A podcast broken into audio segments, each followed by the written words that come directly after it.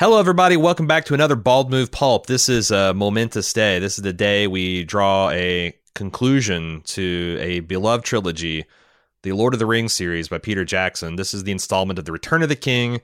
Of course, uh, like uh, the two, like like the Two Towers and Fellowship before, it's a commission project. Um, this was commissioned by Epic Mouthful, uh, who also commissioned the Two Towers. She did a back to back commish. Uh, I did not know this during the Two Towers, but Epic Mouthful actually is uh, an addable address on Instagram and Twitter, and uh, she posts. Only follow her if you want to see delicious and beautiful food. Uh, thus, the Epic Mouthful, and Hmm. a lot of uh, especially Asian, probably Korean, if I was guessing, uh, a food, but it, it's lovely. I only eat raw fish straight out of the stream. So sorry. Mm, mm. Well, that's uh, that's that could be an epic mouthful too, as we see Gollum uh, tucking true. into raw fish uh, right right from the stream. Uh, but no, thank, thanks to her, um, uh, she is getting a lot of uh, pleasure at seeing everybody's positive reactions to the film. So keep that up if you want to give us some nice feedback and and uh, get some good feelings going here for the holidays. Epic Mouthful is responsible for the commission of this podcast. Um, this is like the others, directed by Peter Jackson. Came out in 2003. Uh, which is not like the others. Uh, but the screenplay of, by Fran Wa- Walsh, uh, Philippa Boyens, and Peter Jackson, based on the Retur- the Return of the King, the third novel, the the last two books combined into a third novel by J.R.R. Tolkien. It stars. I'm gonna do this one more time.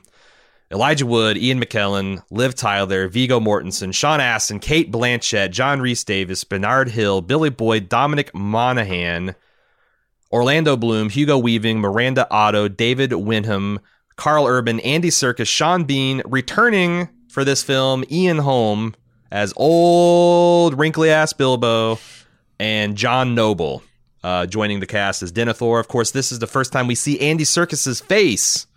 Uh, this is a this is a scene that they had no idea they'd film when they started this. Andy Serkis just going to be the voice guy, and they fell in love with him so much that they deliberately want to insert him uh, as as a recognition for him for his work.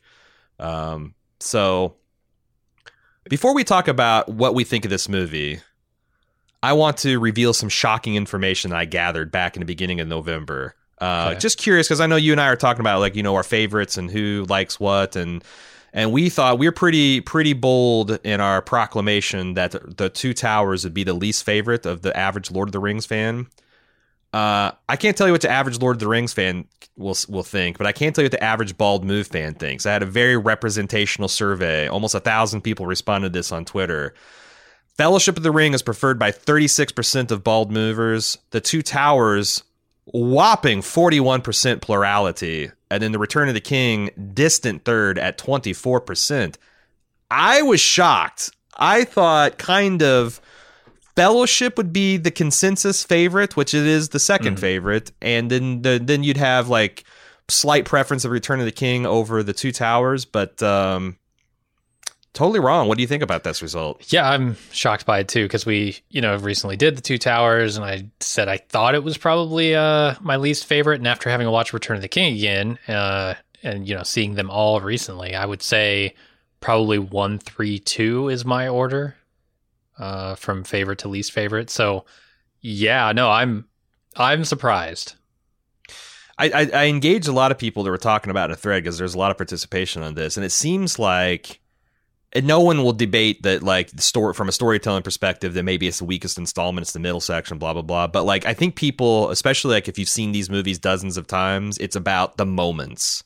And Okay. like the Two Towers has a lot of like fan favorite moments, you know, like uh the that's where Gimli and Legolas start their their the the the meat of their friendship. It's got Helm's Deep, which is fucking awesome. Maybe the best Um, Sam speech. Maybe.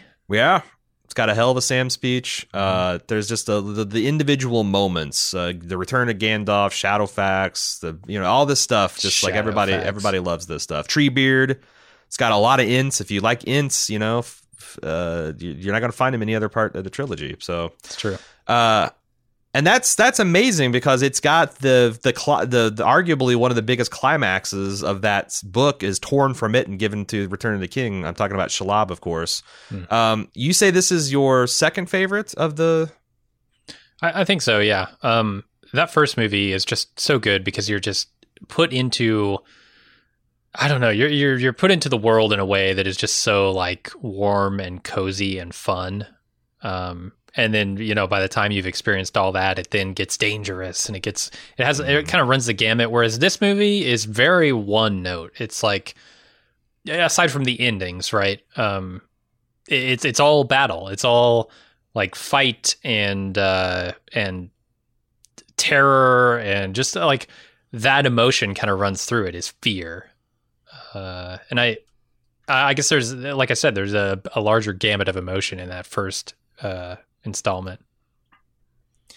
Yeah, I I guess I'm going to mark myself down as part of the crew that has a hard time picking. Like I think this is a it's a it's a it's like asking what your favorite chapter of a book is, you know. Hmm. Um, they are. I can't imagine sitting down and being like, "Oh, I'm gonna watch. I just want to watch Fellowship today." I'm gonna, because every single fucking time I start any one of these movies, I have to watch all of the movies. Oh my god. Um, and I usually watch the extended editions, even though I think that in every case, I've seen them all now. I think in every case, um, the theatrical release is the stronger. I do think that there's like probably five or ten minutes from each extended version that if I was Peter Jackson, I would have put in a theatrical, but like they're usually stronger. Um, but I always like like the extended because even the stuff that's kind of redundant is cool. I like to see, you know, do do I want to see a redundant scene of Merry and Eowyn? Uh, Sure, hell yeah, I do. Even though it's essentially you know Pip and and Denethor, this hits a lot of same notes. I want to see that. I want to see that stuff. So, um, there were a couple. I guess there's there were a couple goofy scenes, especially of, of, of, evolving the City of the Dead, Path of the Dead, that maybe maybe I, I, I wish weren't even. But I don't know. I, I watched hmm. I watched the the extended version. I listened to Peter Jackson's commentary, and I watched a shit ton of special features. Um, I will say that I don't I, I don't have like I had a lot to say about the like the art and the filmmaking process um, in the first two movies. I don't have as much to say because even the extended materials feel a lot very samey. Um, you know, like all the stuff about the bigatures, all the stuff about the the the forced perspectives, all the things about um, you know the craftsmanship and the uh, uh, we we went over that material, so like um, I don't have a lot of that stuff. What I do have is 18 pages of bullet points uh, to talk about uh, for the individual scenes and moments, and I, I woven some of that that material into it. The stuff that was a little bit. Um, and I don't know. This is like a, almost a four hour and twenty minute movie. I think it's four thousand. Its, its official runtime, the extended edition, is four thousand ten minutes. so it's a long one. Okay, sure. I don't have uh, time in the rest of my life for 18 pages of bullet points, man. Yeah, well, uh, you can you can tap out anytime you want. Uh, I'll still be here. Um, I, I, will say um, the one technical thing that I think might have been new for this, though I'm I'm sure they had to have done it in the Helm's Deep battle, is the crowd uh, generation, the crowd effects. Because I remember that being like the thing that people were talking about with this Minas Tirith battle. Uh, how how they had generated essentially a new type of effect, right? Like creating mm-hmm. all of these groups of people and placing them so they didn't look all the same, uh, and doing that with computers. Right, you can take one orc, copy and paste him a hundred times, but he's going to be realistic. React like his animations will be in a like procedurally generated way, the same way like Minecraft generates terrain. It's like he's just you know if he's in the middle of it, he might be standing around, looking around. If he's in the edge of combat, he might be holding a shield or clubbing somebody or fleeing. If they're been like that, it, it, it does work, and I I guess oh, that's oh, yeah. what I'm talking about. Like the Battle of Minas Tirith is essentially Helm's Deep, but ten times larger and in daylight. You know, all the things right, we right. talked about, like what helped out to help, like maybe um, blurred the lines between fantasy and reality and make it. And I actually think Helm's Deep still is the better looking battle if you're just talking technically proficient and how rock solid all the effects are. But holy shit, another year's worth of polishing, and they get to where they can stage this enormous daytime battle with like these open vistas and like crazy amounts of models and different models. Like, yeah. you know, you got to do horses and orcs and uh, these fucking Mûmakil uh, siege ta- living siege tanks, and they've got the all this stuff gets animated and looks very cool. And there's a way you can swoop around the city. Like Helm's Deep was a large part a physical location that they use like miniatures and bigatures. Where like you know Minas Ithil was much more just like this is whole whole cloth. There's not a location that looks like this with this kind of city. You know, um, although I did find out in the, the, the they said that uh, a lot of Minas Tirith is is spray painted white Helm's Deep. Like they Oh, reused no. a lot of a lot of the walls and stuff. It's like Why you not? know, like shit. You got these huge walls. Why they're they're still styrofoam? You know, just Uh-huh. just uh, spray paint them a, a little bit of a, a white color. Hmm. Um, I like I said, I. I, I don't know which one I prefer. Um, I was I was watching this movie The critical eye, especially since it's everyone's the Bald Move family least favorite, and I'm trying to think like, okay, why would that be the case? And I was also really critical of the endings because this is, you know, everybody's like, oh, this thing's got 17 endings, whatever. That's a joke. And I was watching each one. I'm like, I don't know which one I would cut though, because, you know, you've been on, Yeah. you, whether you've been on the extended edition versus the theatrical, you've been with these people for nine to 12 hours and you kind of want to know what's up with all of them, you know? And to, to really pay off all the arcs, especially since they cut the entire like pro uh, um uh Epilogue. epilogue, that yeah that the, the the scouring the shire uh that's like a very important like final coda for the hobbits and like them reintegrating society and applying the things that they've learned to the shire. Um i still feel like it it, it for the most part works. Like maybe there's a one or two that i'd be like i don't know if we we could have shortened this or maybe it'd been better to end here. But like i was really trying to be critical and i i just i, I couldn't find stuff that i'd really cut. Um and like there's this I, I saw a lot of people saying that like fellowship is way like the the one that's closer to the books and its most pure experience as a tolkien fan. I agree with that. But a lot of the changes like i had quibbles with the changes they made in the second book but like the third book i think that all those changes kind of like played well together. And maybe hmm. they i, I i'm going to suggest this a, a tolkien heresy along the way. Maybe another way they could have changed it to made it even better. But yeah, I I don't know. I if you hold a gun to my head, I think I would prefer. I think my favorite is the Fellowship. I'm with you. Okay. Um, it's the beginning of things, and those things are always in, intrinsically interesting, and the way they build the world, and like just how Yeah. marvelly, marvelously efficient that script is. Um, even though it's not got the best effects, it's not got the biggest battles, it's not got the biggest moments. I, I just like it. I like my- it. It's my favorite. Yeah, my biggest complaint with this movie is that it is just one big battle. Um, Pretty much. There's yeah. not a lot else going on. It's like you've got Sam and Frodo trying to get the ring to Mount Doom, and then you've got a battle at Minas Tirith. It's like, and maybe like a few minutes of preamble on that stuff, but very little. Mhm. Um, you know, it's Yeah. it's it's two minutes into the the Gandalf section of this movie, and they're already off to Minas Tirith, right? Mm-hmm. well, should we should we get into it? Should we be should we uh, throw this thing into the crack of Mount Doom? Uh, Yeah. I still got a lot of hiking to go. Should, well, Uh, let me let me talk about uh, how successful this film was, because my Oh. god, I I don't know if there's been a more successful film given the budget of this thing, because this movie only had a ninety four million dollar budget, and it made Right. I, I don't know how this is counting. I just saw this on Wikipedia, um, so I don't know if this is like obviously it's going to be worldwide, but I don't know if it's to date. I don't know if it's you know adjusted for inflation Adjusted for gross. Uh, um, one point one four two billion dollars made on the back of a ninety four million dollar budget. That is a hugely successful movie. and yet the movie never turned a profit. What? Wait, you- wait, wait, wait, fo- wait. If you follow if you follow the Peter Jackson lawsuits and whatnot between New Line and like all the the deep lore of the Hobbit, yeah, and the Lord of the Rings Oh never made a profit, man. Just, Sure. just somehow all those mon- that money just went all in promotion and uh Shire Leaf, you know, keeping Ian McKellen and right. and He- old Toby. He went through a pound a day. Oh yeah, oh yeah, not ounces, pounds. He was smoking bales of that shit out of his trailer. It's- Him and Elijah. That's just mind blowing to me. Like that, that's an incredibly successful film, and not only was it financially successful, but the awards it won. I don't. oh, We talked about this maybe in Fellowship. Um, uh, no, it might have been Two Towers. How Two Towers didn't win very many awards, but goddamn, this movie won them all.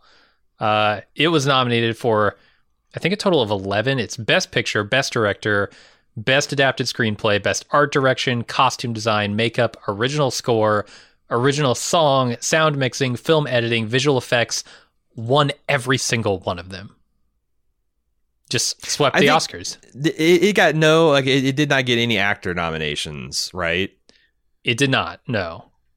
I think that's kind of a shame. I think that's kind of like if you have a movie that's this successful and you don't want to give any credit to the people. Like, and I'm not saying that like you know this isn't like uh why isn't uh, Norman Reedus ever win for The Walking Dead? I mean, like, I you know like you can't find something to give to Elijah Woods, really, really. Yeah. I mean, that's the one that I think is the the the standout, like through all three. And and and if you want to like, if you want to be like, as I, I think the reason this this cleaned up so much is because this movie, you know, didn't do anything necessarily better. It's just this is Hollywood saying like, Jesus Christ, boy, you made three point five billion dollars for us. Yeah. Uh, you put New Zealand on the map as a filmmaking destination.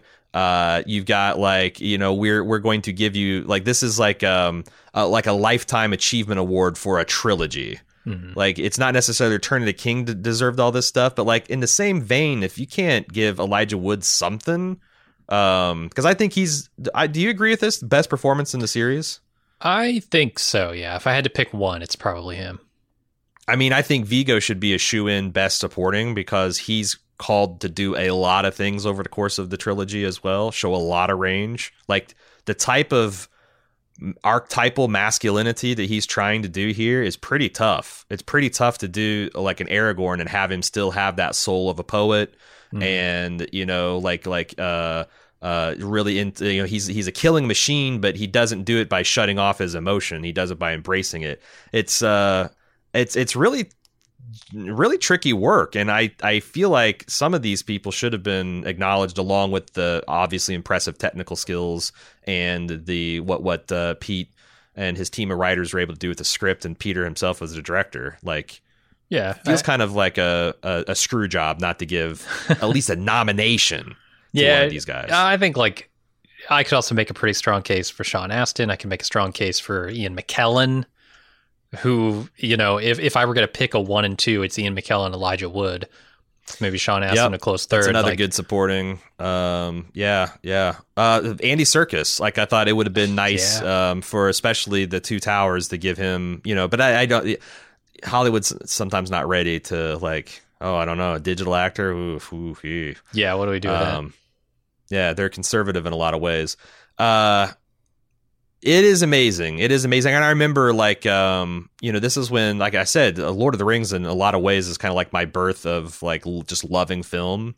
And that was like the the Oscar series. I never really followed the Oscars much because it, movies that I'm into never won. Like Mhm. you know, like maybe they would get the technical award, you know, and uh, Fangoria and Starlog would cover those wins. But I, you know, watching it, but like there was a sense of like, you know, Peter Jackson, like, look how many things has got nominated. He actually might win a few too, and they like swept. Yeah. Like Return of the Kings kicked ass that year at the Oscars, and I remember like how fucking cool it was to be like, yeah, like yeah, get the fat, get the fat hobbit up, have him accept the gold on behalf of us all. Yeah, yeah, Pete, do it. It is, it was a good, it was a lot of good.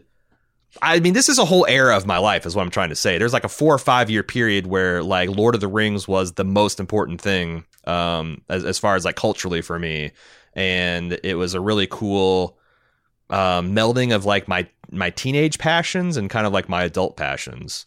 Yeah, I think Um, that's true for a lot of people uh, around that time, and and it's not it's not just you know that this thing that you like won a bunch of awards, but it's kind of like validation for nerds in a certain way. Yes, like holy shit, this is mainstream in a way that nerd stuff has not been since like Star Wars, right? Yeah, and even then, Star Wars, like I feel like in the the early two thousands was this kind of renaissance of like, hey, it's kind of cool to be a nerd. We're making fat mon- we're making fat stacks programming computers. Mhm. Uh, you know, like dungeon, like our Dungeons and Dragons shit is pop got got uh, uh, cultural atta- attaché now. Everyone loves Star Wars and is fucking admitting it. People are playing video, like even the people that beat me up in high school are playing video games now. Like, right. um, you know, all went to our heads, and there was a lot of uh, unfortunate backlash to all that. But uh, yeah, I feel you're like right. we're still it was riding like that an- wave though, with like the MCU Yeah. and that stuff. We're still on that roll. Uh, it's not slowing down. Yeah. Yeah, you're not you're not wrong, and that was part of kind of like an exciting an exciting thing to see this kind of rise of uh, this the the nerd, the geek, um, in the internet age. Uh, do we have any other pre preamble to, before we get to the, talking to the film itself? I don't think so. Okay, let's start at the beginning. The introduction. Um, this is the one where they had Andy Serkis uh, essentially depict the fall of Golem. Um, Golem, Gollum.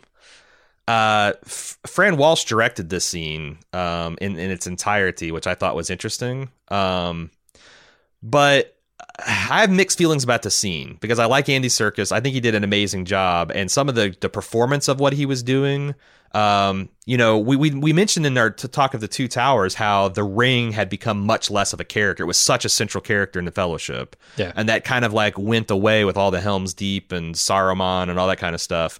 They needed to bring that back, and this was their way to like jumpstart the ring as a character back. Like, hey, look at what it can do to these hobbits uh, in very little time. Like its corrupting force um, starts starts happening right away, and. Yeah. I really like how they performed this. Like Andy Serkis has got, you know, he's playing Smeagol and he's got his best friend Deagol, might even be brothers. Um, and like how it all starts is kind of like a joke, like, oh, why don't you give it to me? It's my birthday. And they're kind of laughing, like kind of slapping each other's hands. And then it gets serious and they have that driving, heart pounding, uh, throbbing, you know, ring seduction music until he chokes the death out of Deagol and then his degradation and turning into Smeagol. Mm-hmm.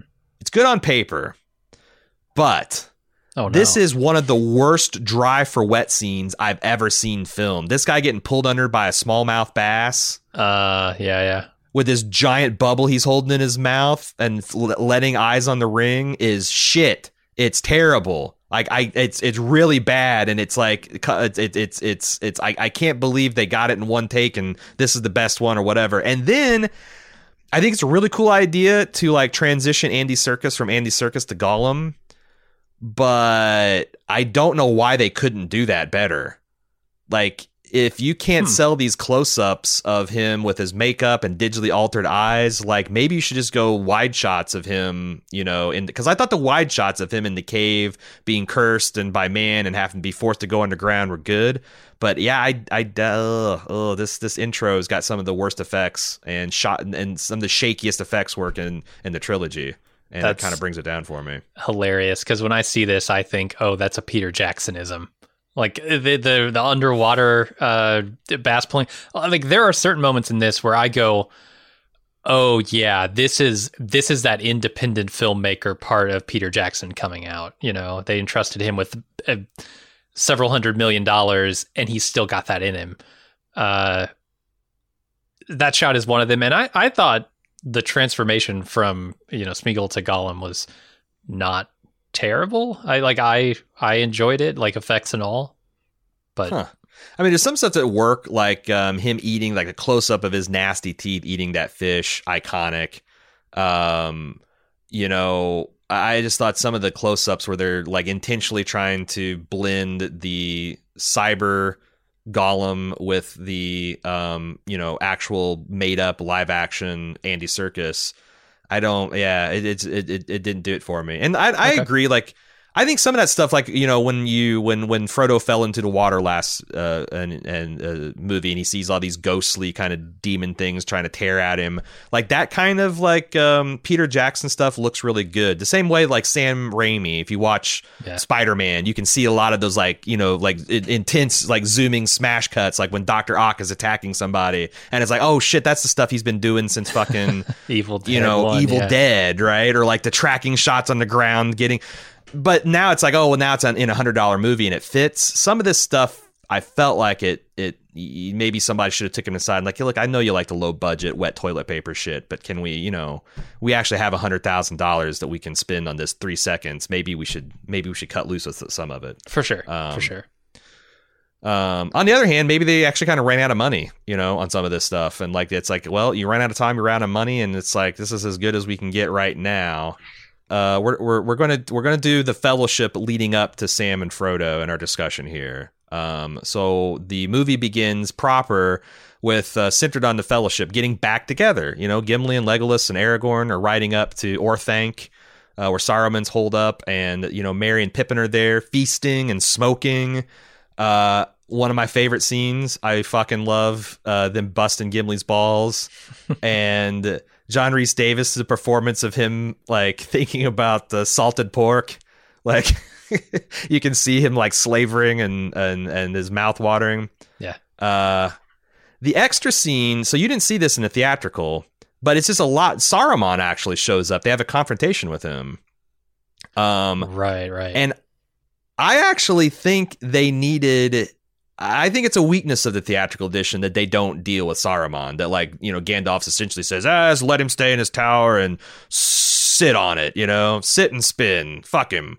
Uh, Yeah, I. I actually like I actually like this, and especially if you're not going to do the scouring, which is how he gets disposed of in the book. Like you know, this is a pretty fitting in. Like um, Saruman's big power was his words of wisdom and the way he could like like pick you apart and manipulate you. And he tries it to different ones. He tries to talk shit to everybody. And he can't he's got, too many enemies. And the one that he thinks is solid in his corner wormtongue is the one that ultimately betrays him. I actually really like that. And i think the theatrical cut um, loses some of that intensity. Uh, sure. and it's also it's also got some of the peak like uh, Christopher Lee, like uh, his mocking Gandalf when he's like, you know, Gandalf is essentially asking him to surrender, and he's like, "Oh, you want the keys to Orthanc? Well, pro- maybe the keys for Barad-dûr too, along with the crowns of the seven kings and the staffs of the five wizards." And he just goes on and on, and it's like almost direct quote of the of Tolkien, and he's he loves it so much, and he gets just completely cut out. The biggest Tolkien fan on the production gets completely cut out of the third movie. It's not right. It's not That's- right, Peter. You fucked up. Yeah, I don't know. There are a lot of cuts that I'm going to talk about maybe making, but that's wild to me that they would have Christopher Lee on set, film a whole bunch of stuff with him, and then just not use it. Like I, I If I recall- watching this theatrical cut that they just didn't ask him back, and it was like, ah, he's only going to be in it for a minute, and it's not worth the money that he wants. Like, let's just not do it. But If I recall correctly, he was kind of pissed about it too. yeah, I bet. Uh, there's this, there's also this famous story because Wormtongue stabs him in the back, and like Pete, I guess, was to go give him direction for his death scene, and Christopher Lee kind of like uh, drew himself up and's like. Peter, do you know the sound a man makes when his lungs are punctured by a knife? And Pete's like, no, I don't. And Christopher Lee's like, I do, because he's like, I guess there's this there's this whole mythology about Christopher Lee where he served in the like the kind of secret service and the the the precursor to the SAS and did a lot of commando shit in World War II. Wow. I don't know how much truth it is because there's a lot of dudes that kind of like you know in this profession that kind of story tell and there's I, I did some digging and there's like mm, doubt on some of this stuff but it's a cool story and it makes Christopher Lee seem like a really scary badass uh, Yeah. for sure.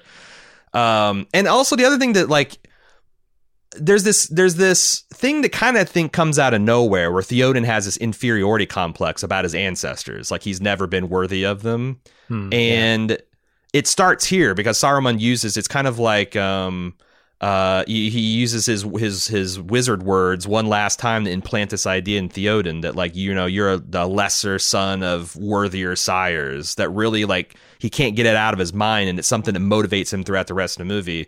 And I felt like yeah you could give Christopher Lee his due get this early you know thematic arc for Theoden set up and um yeah That- they just does- uh, they just hustle past it in the movie definitely sheds a little more light on why he would change his mind about going to help. Uh, was it Gondor? Um, yeah later in the movie because like I, I assumed it was something you know sacred about the the torches that they light, the beacons. Um, and you know if you don't respond to those, you're a real dick bag. Uh, Th- th- that's that. Yeah. Okay, that's what's definitely part of that it. there. okay, Uh huh. so I But guess it there's, you works know, like- without it, but that would have put a little more uh, light onto it. And then you know when he's dying at the end, like he said, he specifically mentions that right now I can go face my ancestors and not not be ashamed of it. Essentially, It's a nice life. character arc. Yeah, it would have been.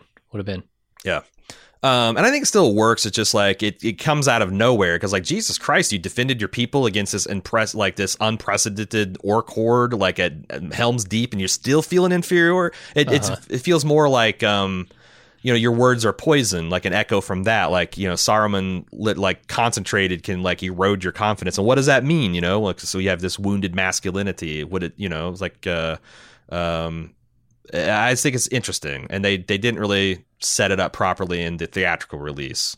Uh, but the important part is Pippin picks up this Palantir, which is going to kick off the next part of the quest, and they go to they go back to the capital city of the Rohan, Edoras, and they've got this post-war feast, and they're hailing the victorious dead. There's an extended scene of like uh, Gimli and Legolas getting into a drinking game because the joke there is the elves don't really are not affected by alcohol and oh. Gimli's trying to drink this guy under the table and Orlando's doing this shaky line read of like you know I think I do feel something I feel like a a numbness into my fingertips after he's drank like 50 gallons of beer and then Gimli's like ah, I knew the elves couldn't hold their liquor and he passes out it's you know uh, why again? Why it's thirty seconds, Pete? What? What? This you can't you can't throw another uh, Gimli funny scene in here.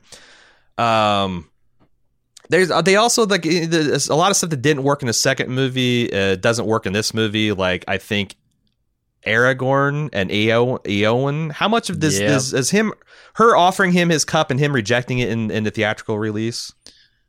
I don't think so. I don't remember it. I thought I thought it, I thought it was because it kind of like makes it even seem more sad because Aragorn's definitely kind of like taking it out of politeness and doing that as performance and uh, Eowyn and Theoden is are like, oh, you know, Theoden's like, oh yeah, he's such a catch. What is you know, fucking king of man? Way to go! I, like they unironically are like, oh yeah, matchy match. You guys are going to you know have king babies pretty soon. Um, and of course that's just not going to happen. So no, no, I felt uh, I felt even more strongly after this movie that you could have cut at least the love story part of that, if not yeah. the, the Eowyn entirely. But I I there are reasons to keep her around, I guess. Oh, for sure, and the, the, that's you know that's one of the greatest arcs in the book. You got to have Eowyn, but like f- matching her up with Aragorn, I don't know. There's another extra scene where he finds her like sleeping in the Great Hall in the fires, and she's shivering, and he covers her up, and it's like a walk back of what he just did. Like it makes Aragorn feel like he's kind of friend zoning her hmm. Like, oh, I kind of might like, oh, it's like, yeah, you're such a great girl and all things, but you know, uh, yeah, I kind of married, I kind of like, you know, sworn to this elf girl, but if I wasn't, it's a little, you know, like Jesus, I, I, my feelings weren't hurt, but they're kind of getting there. Yeah. Um, and then, uh, like Pippin gets out of bed to go sneak the Palantir. I love Ian McKellen's performance of Gandalf asleep with his eyes, eyes open. open. It's horrifying.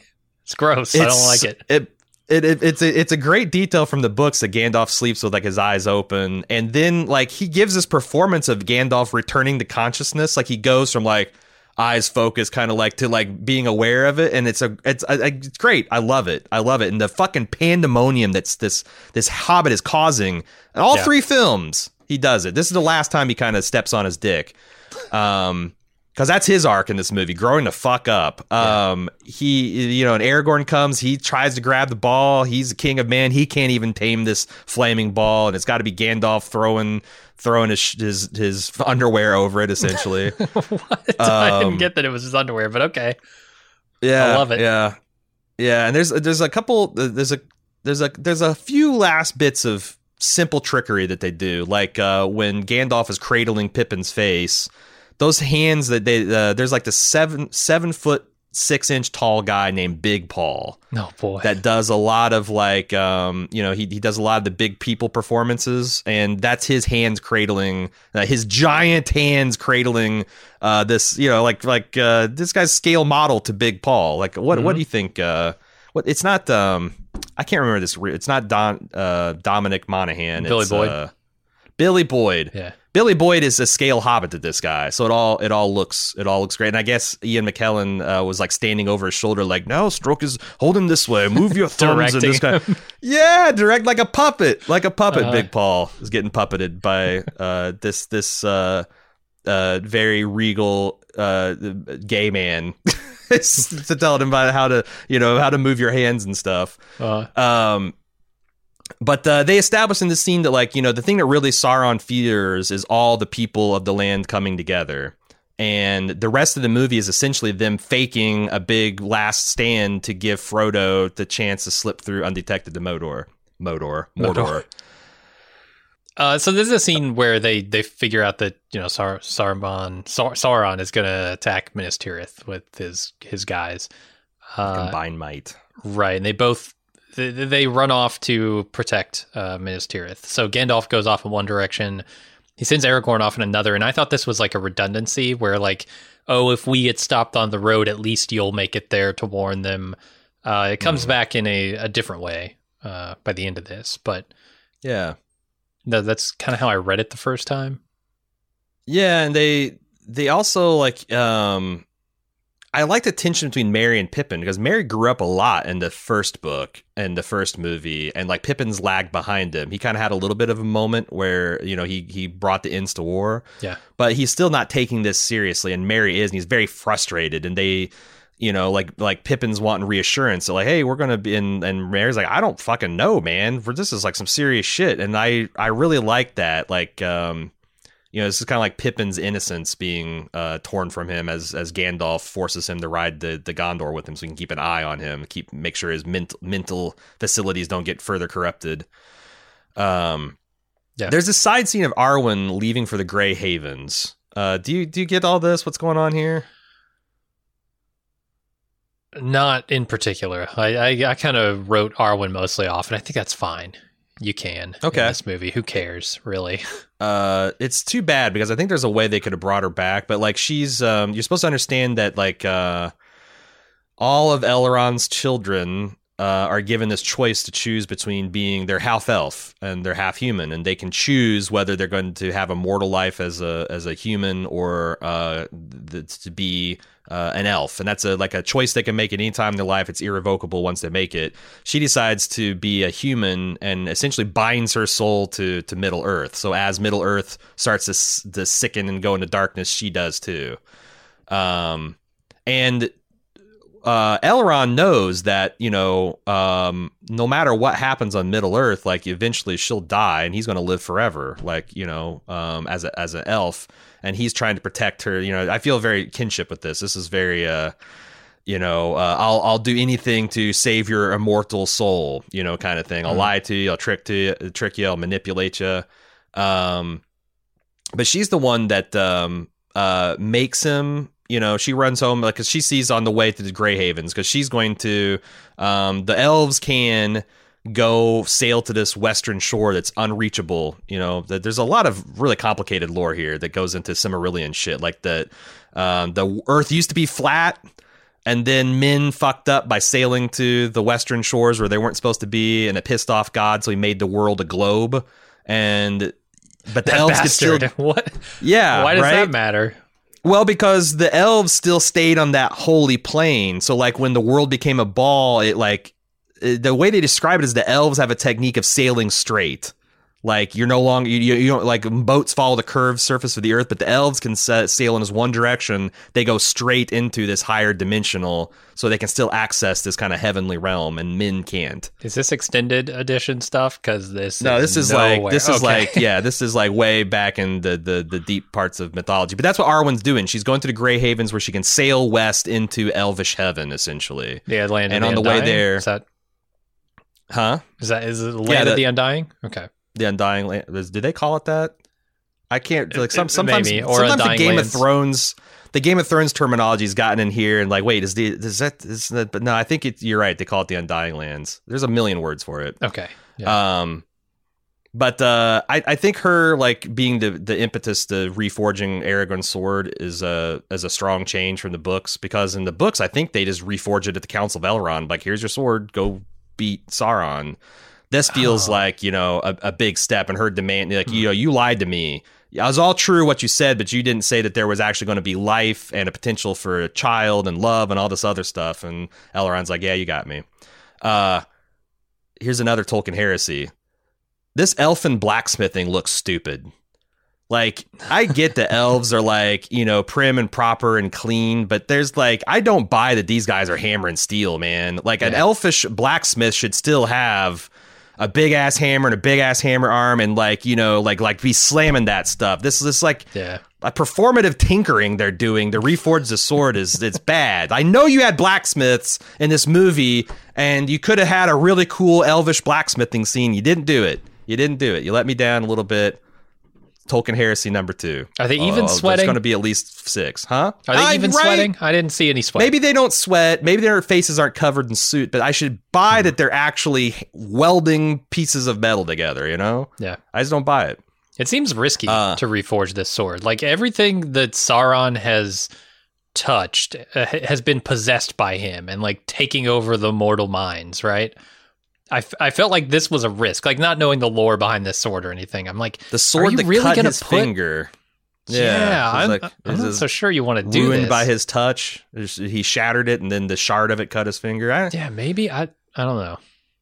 it is weird that like no one worries about like yeah okay i've never actually thought of this but thank you as a tolkien outsider it is weird that like in this book like rings are all the time corrupted and this that and the other but like you find a sword in an in an evil grave that's protected by vengeful spirits no problem no problem that's going to Yeah. be a super sword you find you find swords that are in like a goblin horde for th- the last 3000 years Pfft, blow blow blow the dust off of them, wipe the human blood, and it's gonna be it's still gonna be the the goblin cleaver. You know, like they yeah, swords never get corrupted. They're the one thing Hmm.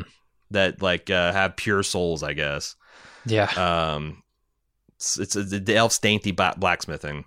So Gandalf then rides to Minas Tirith, the capital city of Gondor. Um, I fucking love the design of this city. This is like before we get to before we get there, like he Yeah. takes he takes Shadowfax right, and he's like, uh, "Show us what you got, Shadowfax." Which you does know, he? yeah, like uh, doesn't he say like I don't know, just show us the meaning of haste. Show us the meaning I- of haste. I, Shadowfax. I did I I can't I can't I can't don't remember if that's this movie or the last movie. But yeah, if you if you heard it, it's probably in this movie. Well, it's definitely this Um, one. Uh, and yeah, I'm yeah. thinking, this is it. This is your moment to shine, Shadowfax. Show me what makes you the Lord of Horses. And I think it's either that he can run a lot or he can run on water. I, I mean, the, the ability for a horse to run at full gallop infinitely would actually be a huge advantage. It Like, but I absolutely see what you're saying. I just they, Like- yeah. I wish I knew more about this Lord of Horses. And the counterpoint is like sometimes when you try to make people look artificially running fast, it looks goofy. Mhm. But I feel like in in the Marvel Cinematic Universe, they figured that out. Oh yeah, Like when Captain America and like Black Panther are running 60 miles an hour, it just fucking looks like dudes are running 60 miles an hour. And I know there's a complicated like pulley system and Mhm. like some visual trickery and some like, blur effects they do it, but like it would be interesting to see that applied to horses because I kind of with you, I would love to see like this this horse spirit go like to hyperspace. Like what would that look like? And Right. I'm afraid it would come it would come across Twilight rather than Marvel Cinematic Universe at this era, but probably. yeah, yeah. He sure, sure. He can walk. He can walk across. He can ride across water. Runs at a full gallop. Never tires. Okay. Uh, I, I'm just curious. I, I'm I'm making that up. I don't know about him. Uh, I, I don't I don't know. Like I like I said, they, they, he's just an exceptionally swift, powerful horse in the books. It's not like uh, he opens up a time gate and drives drive, uh, runs across a rainbow bridge or anything. Fair. Um, but yeah, I love the Minas Tirith design. Um, Yeah. in the book, it's des- it's described as this like fantastical, like impossible structure, and they found a way to just make it look like it. It's like simultaneously carved out of the mountain, but also like very exquisitely crafted, and it's beautiful and it's gleaming when the sun hits it, just like Boromir said. You know, when you come home and you see the sun hits the banners just right, and it's you know chef's kiss. Um, I like the Gandalf um, meeting Denethor, and you know, there's this, all this buildup of like him trying to tell Pippin, who is a fool, how to act, and he's like, well, "Don't talk about this, and don't talk about this. In fact, you know what? Don't talk at all." Mhm. And Denethor, like you know, is is is is like he starts off the conversation all jacques with Gandalf about getting his boy killed, and and Pippin jumps up and pledges fealty, and I love the moment of uh, Gandalf like kicking him, like get the fuck, what are you doing? I, what did I, we just talk about? It's it's great. Um, what do you think about John Noble as Denethor? I don't know what to think about Denethor. Um, like if I had a little more backstory on Denethor, if I knew why he was sort of the, this mad steward uh, of Minas Tirith, maybe I would like it more. But as is, it's it's a I think it's a good performance, but I just don't know enough about the character. I was watching um because I was doing a lot of research and I got down this like YouTube hole and I I came across this professor of linguistics that studies Tolkien and he has this question and answer series and he he put brought out this point that um Theoden is uh like the language of the Rohan is essentially Anglo-Saxon uh, like old like literally old english. It's not an invented language. It's just it's, you know tolkien you know using using old english. And theoden means king. Hmm. and um, you know theoden's story was a, a man who's been corrupted by lies and and rumors and fear and into like until he's paralyzed. He can't make decisions. And him regaining his strength and becoming noble and Denethor, this guy pointed out, is is an invented language. You know, this is like a language of like these high elves and Númenóreans that that that um, um, uh, Tolkien just invented, and he used that uh, mechanic to um, syll- syllabically reverse Theoden. Theoden Denethor. Hmm. Okay. And that like you're supposed to understand that Denethor is like the reverse. Like we're seeing when Denethor what Theoden already went through. These lies that Sauron has been um, uh, issuing, like there's there's hints that like he has access to a palantir that he's tried to use because he thinks you know, and it's it's Sauron's corrupted his mind, and huh. now like you know, like it's hey, look, humans are up against the wall. It's it's it's, it's a really tough situation, but he is just completely given over to fear and madness yeah. in the exact same way that we we encountered Theoden. I I never had thought about that before, and like how he uses that uh, that inversion of Theoden to Denethor. But I it makes a lot of sense, and it makes him more compelling. Like the distress that we're seeing Gondor go through is the same one that Rohan already went through, and you know they're all declining, whereas the Rohans are kind of like, and the Rohan kind of saves the day. It right, all, it's, it's, not just the the single, you know, bringing the army in to save them. It's also uh, saving them from the the madness, right? Right. But it also required a little bit of because there's a because of both of these things, the fact that both of these men have fallen into these these lies and despair and like this policy of isolationism, there's this long list of hurt and grievances. Like, you know, like Theoden last film is like, you know, Gondor. Where was Gondor when this happened? Where was Gondor? And Gondor is the same way, like you know, fuck Rohan, and they they, they just want to come in and take our power and all this kind of stuff. So neither one of them will call for the other for help, yeah. and Gandalf goosing it along is like one of the high points of this film for sure. Uh, but I think John, like the, the Peter Jackson talked about a lot how he's got the Shakespearean background and that he gave a lot of takes. Like he would give like Peter Jackson like half a dozen takes, and they would go for like he'd be like start at like idling, and then he'd go full on like you know the Mad King Shakespeare. And uh, Peter Jackson said, I found myself always going to like the deep end of his performance, of course, because it really got that kind of madness. So, yeah. Because uh, I remember the first time I saw this, I'm like, I is this guy like chewing the scenery a little bit? But it seems like it's in it's exactly what Peter Jackson wanted from him. Um, I think it works. Like it, it definitely conveyed that madness, even though I didn't have the the backstory, the information on why he was mad. Um, yeah, and so, there's something also subtler like, might not have done that for me. And there's also like it is endless fat like for a, a, a, hardcore Tolkien geek, like the fact that like Denethor's not sitting on the throne. You'll notice there's this giant throne that the king sits on, mm. but the kings have been gone for like uh, hundreds, if not thousands, of years. Now you've got this line of stewards. It used to be like the major domos, the like the maesters to the the kings. They have this little tiny little throne at the foot of the stool that he sits on. But it's been so long that they like like, hey, we've been running this place. We've been defending the last kingdom of men for thousands for a whole age now. Fuck your kings. I don't. We don't want them back. So there's like a little bit of that kind of like threat and jealousy now that he knows Gandalf is here and he's bringing. He's killed his son, his heir. As far as he's concerned, his only son, and he's now moving yeah. this other guy to supplant him, and it's it's uh it's pretty good stuff. C- can you shed a little bit of light on that? Like, why does Denethor hate Faramir so much and love Boromir? Like, I don't. I did the movies tell us this? Why why he dislikes Faramir?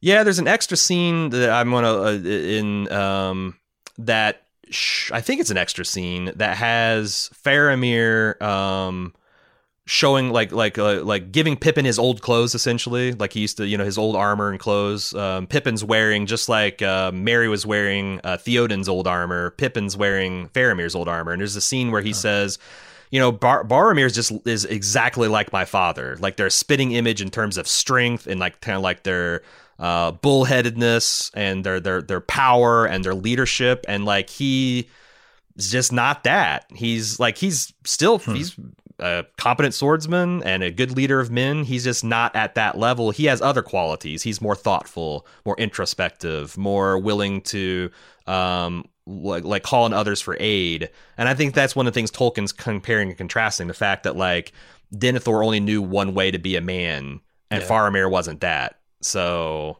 Gotcha. And then you, you, all the poison and corruption of, of Sauron's thoughts kind of like t- has twisted him in that direction. Okay.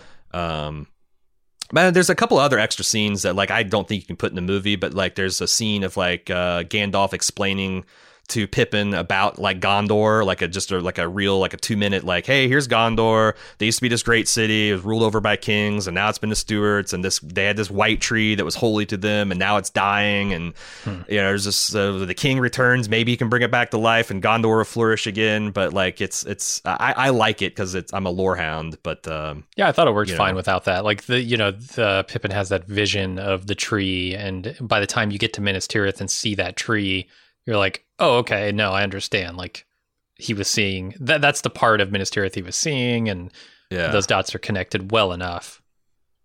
Yeah. Um, there's a scene of like um, uh, that's in that's in the movie of uh, Pippin worrying about like you know uh, this this thing I pledged it's a ceremonial position right and uh, Gandalf kind of like well, as he does in a lot of the movies he's now lays the stakes out that like hey this isn't just orcs we're facing we're facing this horde of uh, this this Mûmakils, these these mammoth elephants, uh, these all these men that Sauron has twisted with lies and manipulations. Pirates are going to be coming.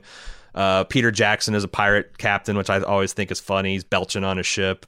Uh, and they really build up. Hmm. Here's the other. I guess it's a slight flaw in the film that they build up this huge, like Gandalf versus the Witch King, holy shit it's a it's a championship bout. It's going to be these like like like like going to be it's going to be like the the the balrog part 2 did you get that like when you're watching this that like this is going to be some shit?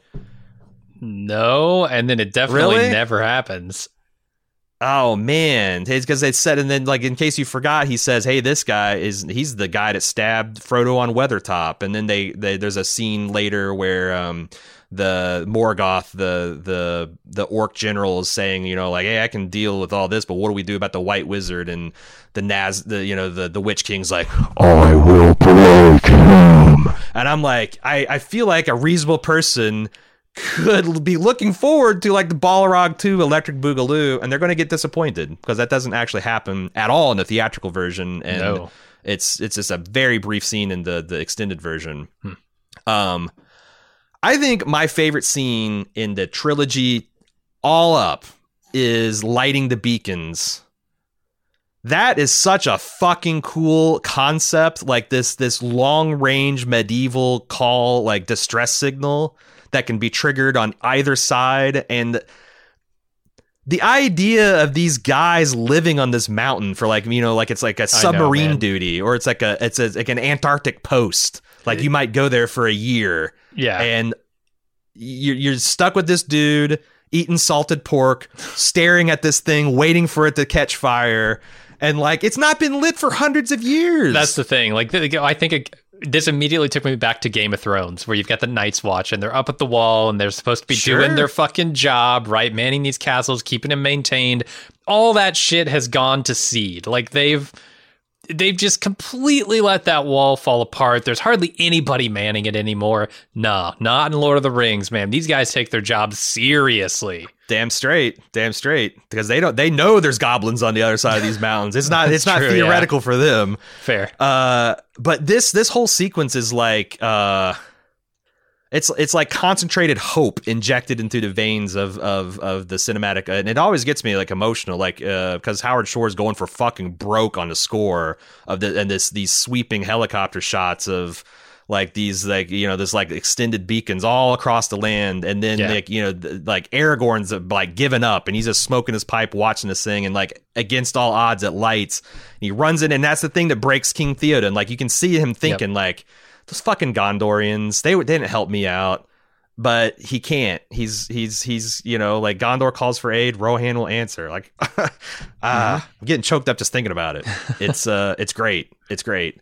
Um, and then like I also like there's these uh, like uh, just like I said I've I've watched this thing like a hundred times. Like some a lot of times I'll rewind it and watch it a couple times just to to, to get everything. And I, I even like Denethor's kind of like retreating behind the like you know pulling the blind shut like uh you won this round Gandalf. Uh, I fucking love everything about it. Yeah. um the next scene is like so we just got some liquid hope but now we're gonna just and we're gonna mainline despair for a good hour of this movie. Uh the, they got the invasion of a Osgiliath um, uh, this is the satellite outpost right outside of Minas Tirith, guarding the crossing of this river. It's ridiculous. Y- It's ridiculous. yeah. They're, Why? they're talking about, oh, we, we can't hold them. The city's lost. What fucking city, man? You're talking about a stack of a stack of stones at this point.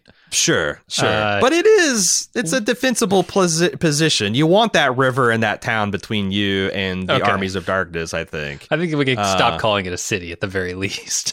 it used it's the ruins of a city. Yes. And Boromir worked very hard last uh, right before this movie started to take it back, and now uh, you know Faramir's fucked it all up. Um, but they invent this Gothmog guy, this this albino kind of elephant man orc, because Peter Jackson thought that the audience needed. You know they've they've always had like you know they Yeah. had the the the head orc. They've always had some Uh-huh. kind of like central figure of evil to kind of concentrate on, and they invented one for this movie. Um, I thought he's pretty cool. no, I, I thought it was awesome. I, I can't tell. Is he the voice of Dr. Claw? Because, goddamn, he sounds exactly He like does. Dr. Claw He is very in so many scenes. gadget. yeah, yeah. Right. He's he's very very much that. But I, I Um, definitely liked him. I, I thought it was smart to have like some organizing force of these armies, right? It makes them more intimidating because if you don't, if you don't have any organization, you're not a you're not an army. You're just a bunch of dudes with swords. So I needed that from the bad guys. Uh, there's also a cool production note that, like, I guess most of J.R. Tolkien's family is kind of hands off on this, but one of his great grandsons, Royd, reached out and said, like, I really think that you're what you're doing an amazing job on this, and like you're doing my great grandfather proud. And Peter in- invited him, this guy who's handing out spears to like the Rangers of Osgiliath. Mhm. That's that's uh, Tolkien's great grandson, Royd Tolkien. Nice. That's pretty fucking cool, man. I Yeah. think that's that's that's neat. Um, but th- th- this is a route. You're supposed to understand. I mean, I think you understand. Like this is like they have no business being in the city. There's no hope of holding it. It's overwhelming odds. Like retreat is what you have to do, and it sets up you know Denethor kicking Faramir into teeth. Um, uh, I it's I always thought um, I there's like some of this stuff like the fell beasts like really tearing into these humans, uh, these these men. Uh, I'd like that. I like Gandalf riding like you know hell bent for leather to save him with his magic staff, and then there's a lot of exciting dynamic horse riding. Like you know you can t- you, Peter Jackson's on a jeep behind him, and they're going like 40 miles an hour, tearing as as like there's this really s- cool scene of like Gandalf on Shadowfax, kind of like falling in line with the rest of the guys retreating Yeah. to Minas Tirith. That is fucking cool. Um, that's when Gandalf gets the update about uh, Frodo. You know that like uh, last uh, Frodo's heading to Cirith Ungol. Oh my god, that's bad. What does it mean? Um, and uh, you got this massacre. So like uh, Denethor, this is John Noble's like standout scene. Um, having lunch, he's he's just ordered his son to his death, and he's having this lavish Thanksgiving style lunch feast with Yeah. bursting tomatoes and like you know juices running down his chin like blood, and Pippin is being forced to sing this god awful mournful song from the Shire. Um, it's but it's it's it's another like it's it's it's another great moment. Um, Yeah, yeah, and it's all intercut with Faramir's guys being cut down. Um, Yeah, and like all the like I always think like that's like, what was it? What would it be like to be ordered into a doomed battle, and not even for like, hey, look, you know, you guys are all going to die, but it's going to it's going to save ten thousand people, like like something like a a Chernobyl. Like, yeah, you're going to go in this Yeah. radiation pool and die, but you're going to save like a continent's worth of people. Like, no, this guy is just out of his mind and doesn't have the confidence even of his son who's going to lead us into battle and it's a doomed it's a literally doomed charge and Mhm. they really sell that story it's like every time they cut back to Osgiliath there's like more orcs and more orcs and they're all bending their arrows back and fuck man uh and, and just the way he filmed like Denethor eating, it's very much like that painting of like Saturn devouring his son. You know, like that's Hmm. literally what we're watching here. Him him destroying his unloved son. Yeah. Um, then for another shot of hope, we go back to uh, Rohan. There's this shot that I think is amazing of this guy hammering the gong at, at Edoras, like the alarm bell, and everything. Every time he strikes it, like the sun hits the scene just so that it makes like this sunburst behind him. Um, and it's all a practical effect, and it's all just the lining up the lighting and everything. But it's just like, god damn, what? It's it's one of those another one of those remarkable shots in this film. Um, you got Merry pledging a sword to Theoden because there's a nice little kind of mirroring uh, with the two hobbits, and and they're getting uh, into the war proper, which sets up another theme. This is another echoed theme in, in Theoden, or not Theoden, Tolkien's work that it's not the size of the dog in the fight; it's the size of the fight in the dog. You know, Sure. like uh, Merry, Pep, Pippin, um, Eowyn. Uh, the ho- the hobbits in general are going to distinguish themselves, and these m- mighty men of valor are going to essentially be a distraction for the little people to do to do the work. Um, and uh, it's like yeah, know, Eowyn's got some good lines here, like you know. Uh, she she tells her brother, and his brother's dismissing dismissive about you know what these hobbits can do in battle, and she's like, you know, why why can't he fight for those that he loves? Mhm. And she's essentially talking for herself here too. Exactly. Yeah. Why? Why can't the women fight? You know, they they were locked up in the Helm's Deep battle, uh, in the keep or whatever, and and hid away. Right. Put swords in their hands. Let them fight. Yeah, They've got then, just as know, much this- at stake here. Yeah, and the Eomer sitting there like, you know, war is the province of men, and he's talking to a woman who's going to kill in single combat like this unkillable death beast and going to be aided and abetted by her little hobbit friend. Uh, it's Yeah. it's it's a great. It's it's one of the great arcs of the of the books. Uh, and I really like her and Merry. There's a lot of extended scenes of them fucking around in the extended uh, edition, which is cool. And I love how she grabs him like when he thinks he's been told by his king that like I don't need you. This is not you know just get get, get you know get away. And she picks him up, and the two miscast outcasts kind of ride in battle together. Yeah, in it. the theatrical cut, that's a little less. Um, uh, I didn't buy it quite as much, uh, just because they only have one scene together. It's the one where she's like giving him armor, right? Put it, putting the Mhm. armor on him, and like I guess you know this is in, in as much as her and Aragorn forged some kind of romance in a couple of scenes where they just make eyes across the room at each other. I guess that was the scene where her and uh, Merry become like the ultimate of friends here, and she's willing to scoop him up and take him into battle. It's a little thin, but like I understand, you're doing so much uh, other stuff. Yeah, in my ultimate cut, we'd way scale back to Aragorn, uh, Yeah. Eowyn romance, and save time for the Merry, uh, For sure. you know, Eowyn like uh, comrade in arms bonding. Um, but this is a great scene. It's got a lot of like really cool effects, like seeing six thousand horses. It's another kind of like showcase for this massive system. It's not even a battle. It's just Theoden inspecting his camp, and they're like saying like, "Is and this looks like an impressive number."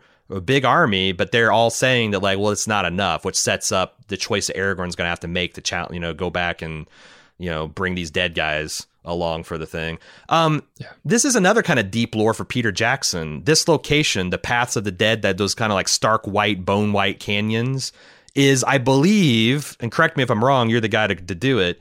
Is the the the uh, initial location that like um, Brain Dead, one of his first schlocky zombie movies. That's like where they did like the scientists are investigating some kind of site and they find the ancient evil that turns everybody into zombies there. yeah, Um, I'm not going to pretend that I knew that off the top of my head. I looked it up though; it's true. Yeah, Yeah, I I thought that uh, that's a nice little kind of like melding of his past and his his, his current. I guess it's still is twenty years in his past now, Mhm. but um, uh, that's cool. Aragorn gets this um premonition of Arwen dying, and uh, Elrond shows up to deliver him uh his new sword, Anduril, the Flame of the West, forged from the shards of Narsil, which means the the red and white flame symbolizing the sun and the moon, the chief weapons of mankind versus the darkness.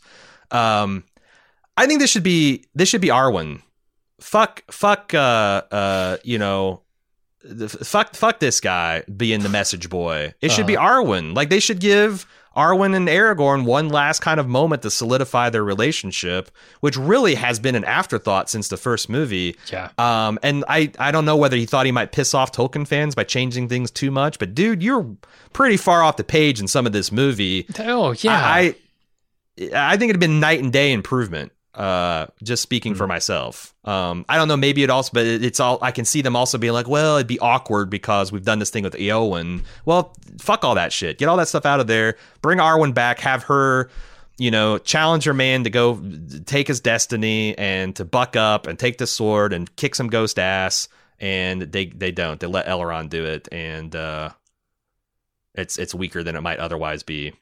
Yeah, I agree. Um, and you know, it's hard to defend the idea of like, oh, we don't want to change uh, too much uh, from the book when they change the entire fucking ending of this thing, like tone and everything, like and, Yeah, and, and and there's the- message and everything. It's like th- they really changed the ending of this from what I read uh, of this movie and the trilogy. But yeah, they just omit the like the.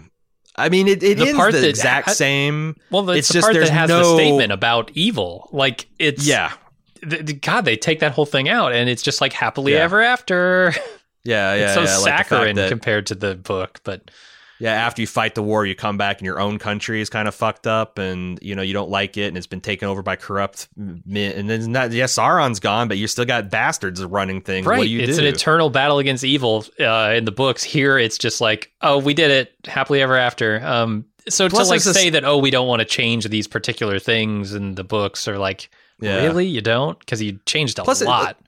And it's it's such a great. I don't know how you do because the movie would be five hours long uh, to come back and have the scouring the Shire. But there's some of my favorite moments Yeah. of the book because it's all about these hobbits, and some of them have been physically transformed. Like Merry and Pippin are noticeably larger than hobbits.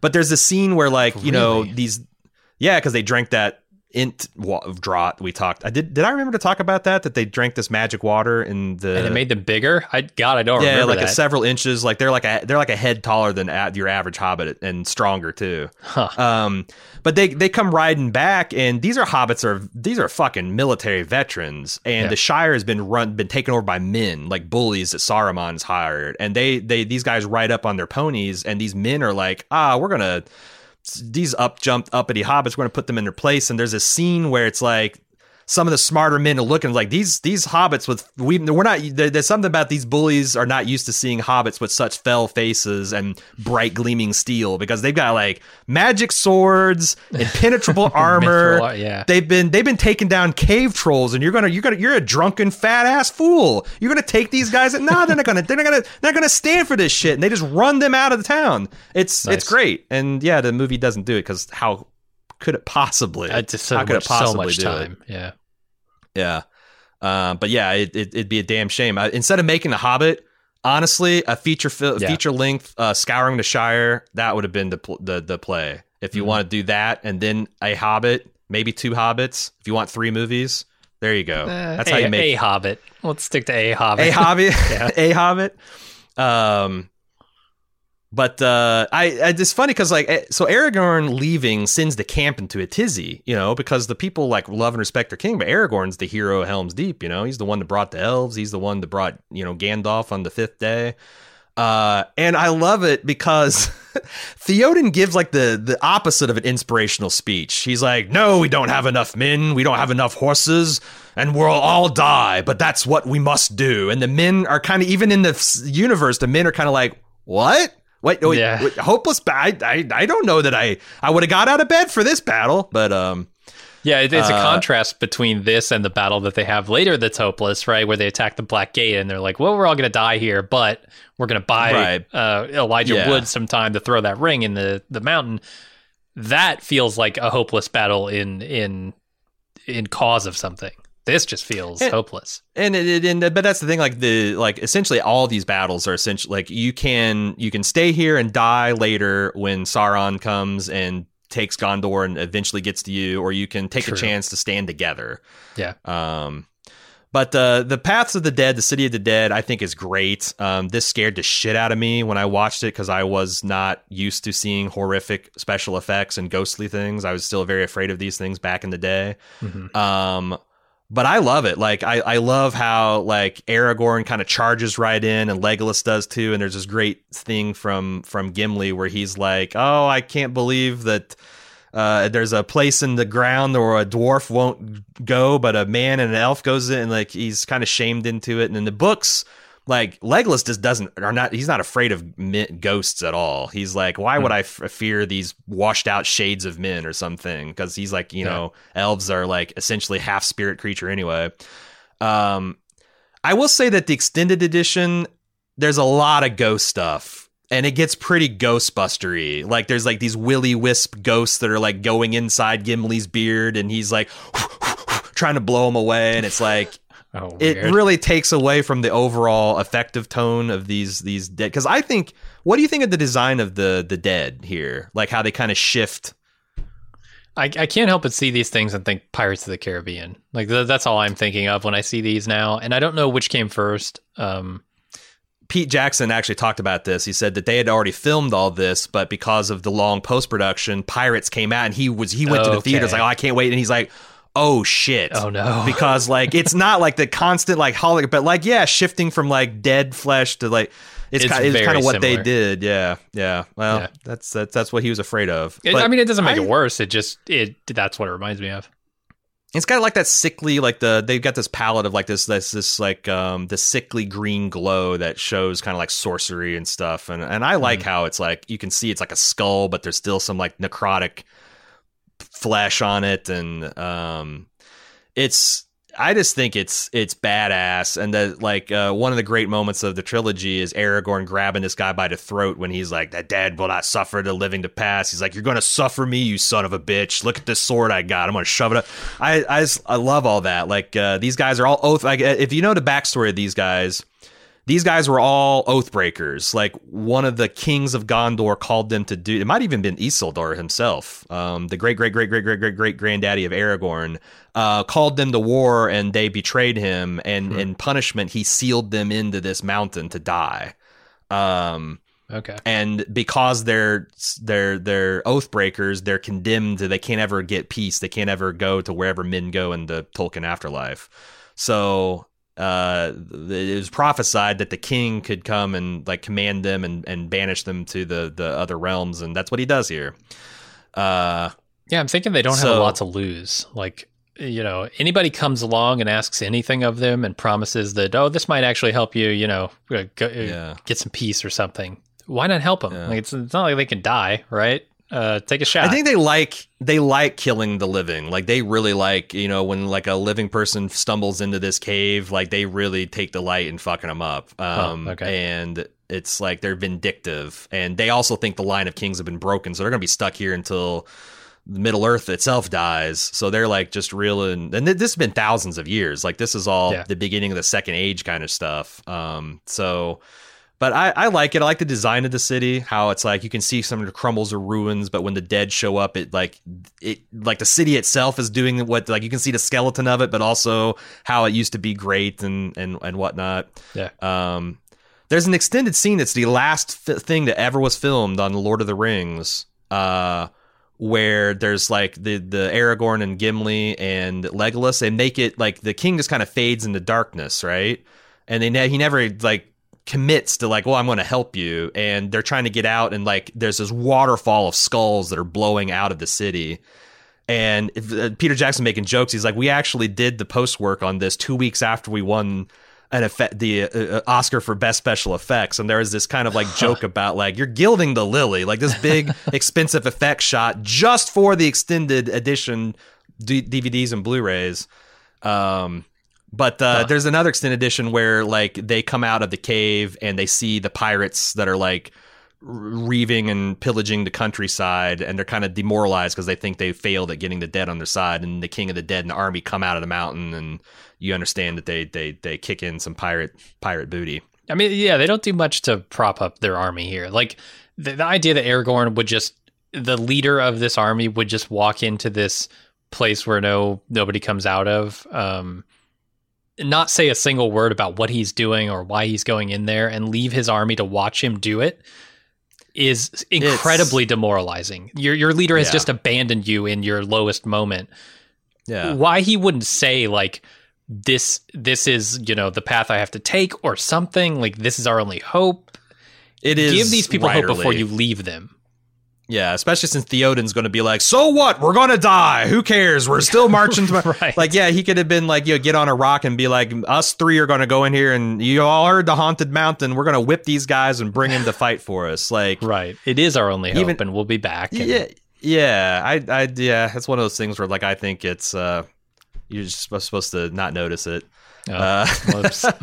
whoops. So this brings us to the siege of the White City. Like I, just, I love every bit of this. The orc siege machinery and how big it is, and how it's being pushed by orcs and like these or these trolls and these war trolls with these enormous helmets are beating on these giant ass drums.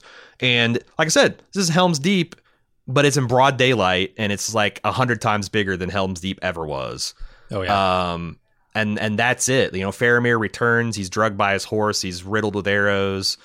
Um, this is the scene I, if you recall, when I was talking about the Fellowship, this is the scene that sold me on the series when I heard about it at thirteen. This this scene of the the the orcs catapult returning the prisoners. yeah. Uh, and it's up. Pretty, it. pretty horrific. Like shooting these diseased, rotting heads of all the people they killed in Osgiliath into the city and, and instilling fear into it. It's like, god damn.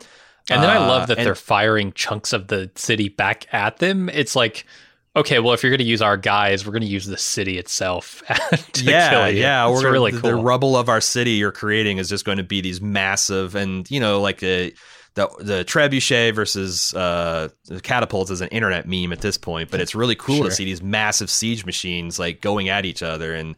This is where Denethor just completely loses his mind when he Mm-hmm. goes to see his son. Is like he's finally remembers, oh yeah, I'm a father, and I kind of love this shit too. But he sees this this massive army in front of him, and he just completely loses his mind. And Gandalf has to smack him upside the head and personally take command. And this is where Gandalf the White comes to bat. He's essentially like a Jedi Knight general. He's going to be at the pack, leading all the defensive, mar- marshaling everybody, keeping everyone's courage up. Um, and yeah, this is the. I, there's just so much great stuff. Like the fell beast swooping down is very much like the World War II slash Star Wars like bomber sequences and stuff. Um, like these Stuka dive bomber kind of looking things, and like I I thought it was funny because Peter Jackson said that like he was afraid that he didn't sell the idea that the ring wraiths were sowing fear throughout the city as much as they were actually doing martial deeds.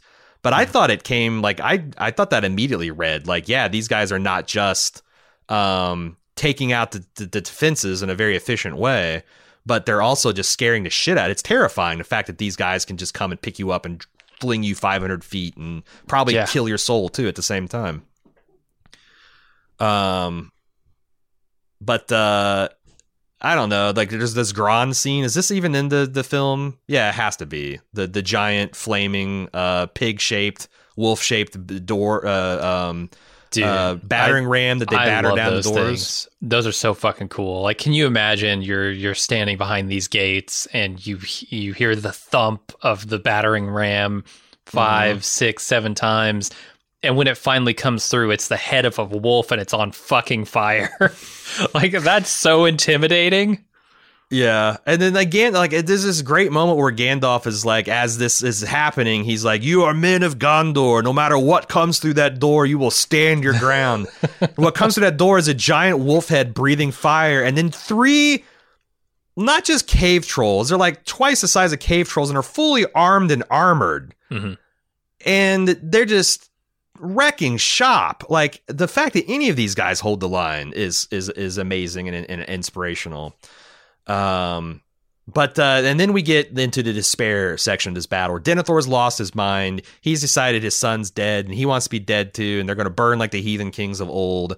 Um, you know, Pippin getting thrown out of the tombs. This is one last like uh, Peter, like the, the cheapest trick. Uh, like the guy took the scale, the the little Indian guy that was being the scale model for for Pippin, or might have been a woman, a dwarf, a, a, a dwarf woman, a little person. But this guy just like throws her bodily out the door into the foreground, and and uh, Billy Boyd's just lying on the ground, and he stands up in front of the camera. Okay, sure. Like it's so Those fucking simple tricks, Yeah. Th- that that scene of Gandalf and him talking about the the state of the world when like uh, Pip's at the balcony, uh, uh, Boyd's just standing on his knees in that scene. Like they're, they're like this is some of the lowest rent um, scaling stuff that they did in the whole movies, but it, it's it's still it it works great. Um, and uh, they they get beat back. They have to retreat. The city's got multiple levels with different gates and stuff, but they have to do a full scale retreat. That's all great. Uh, it's very very similar to the escalation of Helm's Deep, honestly. And there's this extra scene uh, right before the Rohirrim arrive, where the Witch King comes to confront Gandalf in the extended edition, and he actually breaks huh. Gandalf's staff. And really? then, and Pete said he's like, you know, I, I was torn between like I felt like I was building up this battle between Gandalf and the Witch King, and I wanted to do honor that, but in in the way this works out is like uh, the Witch King comes and talks about what all he's going to do to you, and then he has to go run away because the Rohirrim go, and he's like, "That's on balance, it feels like depowering the Witch King." I don't know. Yeah, why would the Witch King know. run from any man? Right. No man. well, I mean, him? Gandalf's not a man; he's like an angelic being. But uh, oh, so that was another loophole. Didn't have to be a woman that killed him. It could have been a white wizard. I, well, see, see, the Witch King is actually a man, so like Gandalf can really only open his full magical arsenal against other being. Like that's his mandate. Like you're there, like Sauron and Morgoth and all these other evil people should not be in Middle Earth sh- starting this shit and like leading Balrogs and hideous spiders and stuff. So like you're here to balance that. Like if if the enemy brings that might against man, you can kind of balance the scales. But like I don't think he can actually uh, go against the Witch King directly because the Witch King is just a man. He's a man in the same way Gollum's a hobbit. You know, he's been twisted and he wears the ring permanently so you can't see him. But like when you see their wizened kind of corpse looking, like you see, yeah, they used to be. They're just they're just regular dudes. They they they're following okay. Sauron of their own free will. No trickery, no sorcery. Um, it's their own greed that got him into this situation. So I don't think Gandalf can actually oppose this guy directly. Uh, I was under the impression scholars. That, yeah, please correct me if I'm wrong, but I was under the impression that he was not a man, that the Witch King was somehow special uh, beyond the others, and I guess that makes sense nope. if he's wearing the ring, a, a ring that he would be uh, perhaps invisible, and that's why he was like more spirit than than physical looking. That's why like no man can probably kill him, or at least he thinks he's confident of that. Um, but I, I, also love like the design of the Witch King, yeah. where it's like essentially he looks exactly like he did in the Fellowship, except for now he's got this giant iron crown that kind of frames the where his face would be if there was a face there. Uh-huh. Fucking love it. It's iconic. Um, so then you got the arrival of the Rohirrim, and this is another be- beautiful this. scene. Yeah. This like all these horses, and I guess there's like a hundred dudes on horses, and then they used a massive. to kind of duplicate it and fill it out with CGI characters, and it looks beautiful. Them on that ridge with the sun kind of cresting, and Theoden gives like one of the all time like he shit the bed with the like, hey, we're gonna die, you know. he, he kind of does like I, I, it's pretty much the same speech because their rallying cry is death, right? Sure. Um, yeah. But it's just like he goes for broke in the like uh you, you know the the the pumping up phase, like you know clashing spears and swords and all that kind of stuff. And um, and the effect it has on the orcs, like the charge itself, is so incredibly cool because you get to see their progressive reaction, right? You've got the the the white orc or whatever shouting, "Okay, bow, you know, bow people, uh, loose your bows," and they take a couple shots. A couple riders go down, but as they get closer, and it's apparent that a a bow uh, rally here is not going to stop these charging uh, cavalry. It's you can see it change from like we got this to fear uh, on the. It's an inversion of, of, the massacre at Osgiliath. Like you know, here's a cavalry charge, yeah. and you're taking down dudes, but guess what? There's six thousand more that came from, and right. I mean, you know, I don't know what the ancient battles looked like, but like you always hear about how terrifying a mass cavalry charge is, and holy shit, it's a tsunami that breaks yeah. over you. Mm-hmm. And once it does, like you know, once you once it gets past your pike line, it's just a mat. It's and it is until heavier cavalry show up in the form of the Mûmakils. But you have this like this this moment of like you know Theoden gives a speech out of his mind, and uh, you know the the score kicks up. Howard Shore just really goes for broke again, and like Karl Urban's just terrifying. Throwing these spears and he's just screaming right into the camera's face. Uh, uh, he's doing he's doing great early Karl Urban work is what he's doing. Um, and is I this think the I don't know, like largest scale battle to this point dedicated to film? Because ha- uh, it's got to be Oh right. boy, I I'm mean- not I'm not a expert, but good lord, like I think of some of the other cast of thousand things like Ben Hur and uh you know the the longest day and some of the other I can't imagine you'd have something bigger than this. Yeah, Maybe an animation, but like yeah, it's just hard to like that's why some of these things have never been seen before. Like they Mhm. invented technology just to do it.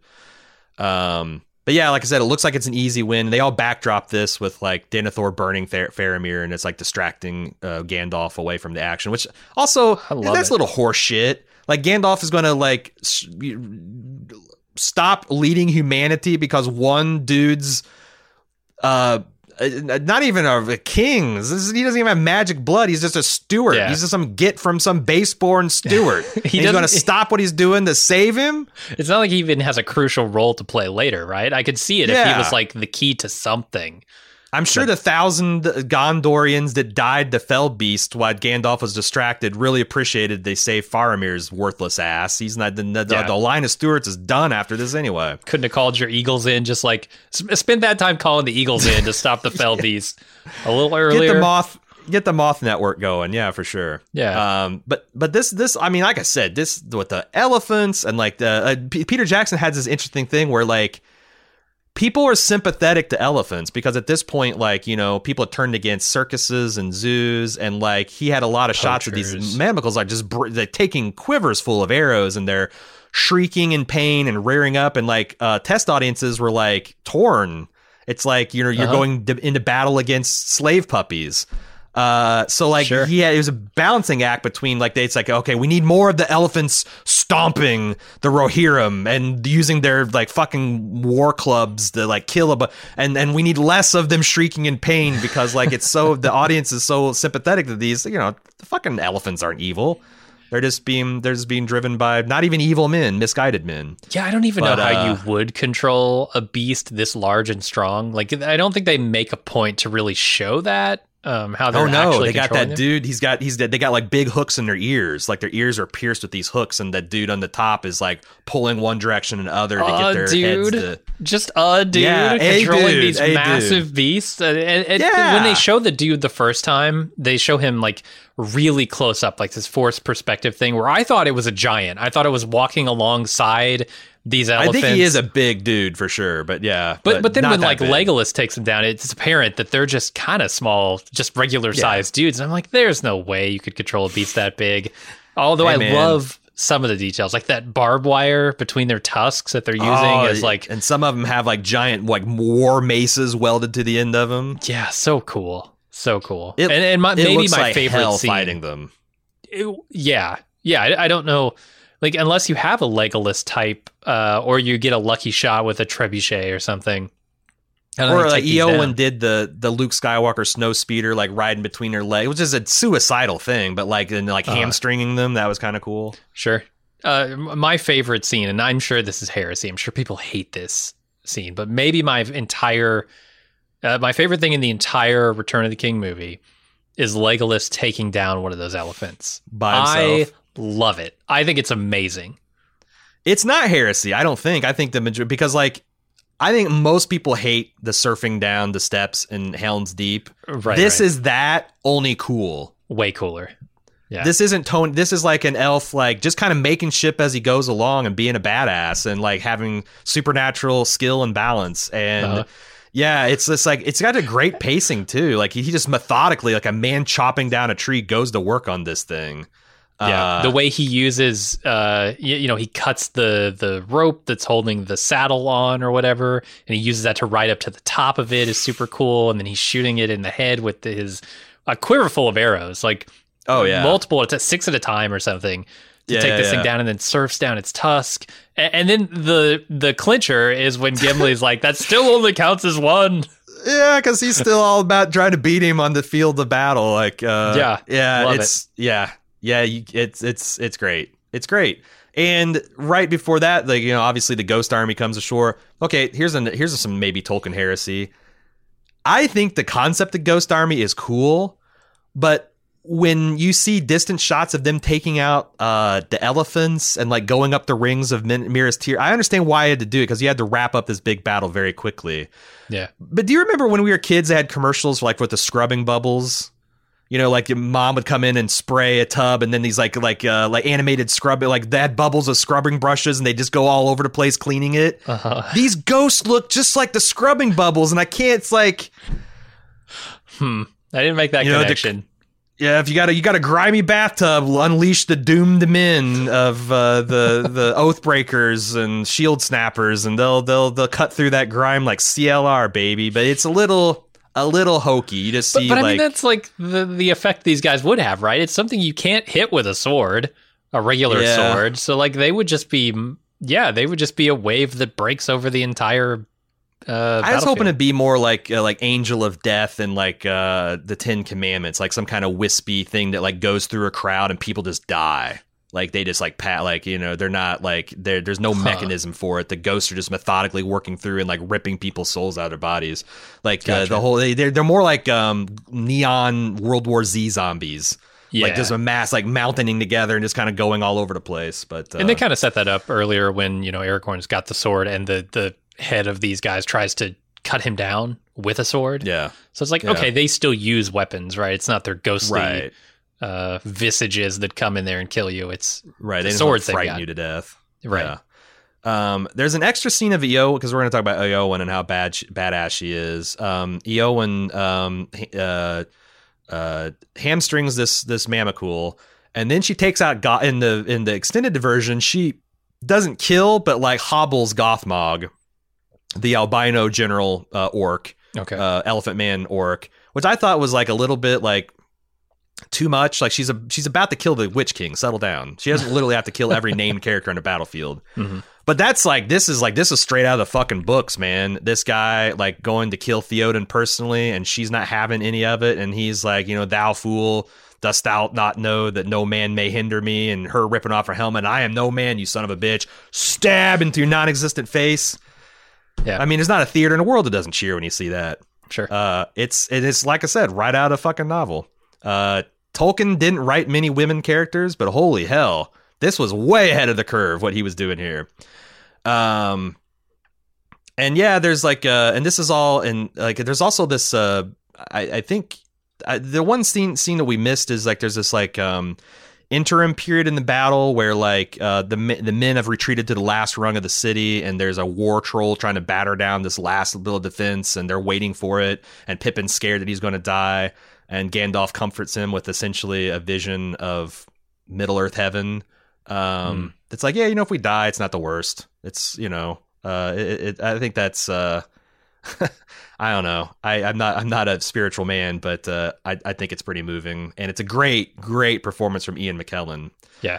Uh, so yeah, uh, Theoden dies. Like he's got that he brings his circle full. You know, to his character arc to a full. That he's um he's secured his his people's future, but he's going to die. But he's not now embarrassed to go off with his forefathers into the whatever uh fucking Rohirrim Valhalla they got going on. And then or- Aragorn decides to release the ghosts. Um, I, I've heard some people like you know they take the like Gimli essentially takes the view is like why are we letting these guys go to war's not uh, half won? But I, I feel like Aragorn. He's very legal, you know, like straight, like, hey, I'm, this is a, a help me in this battle, and I'll let you go.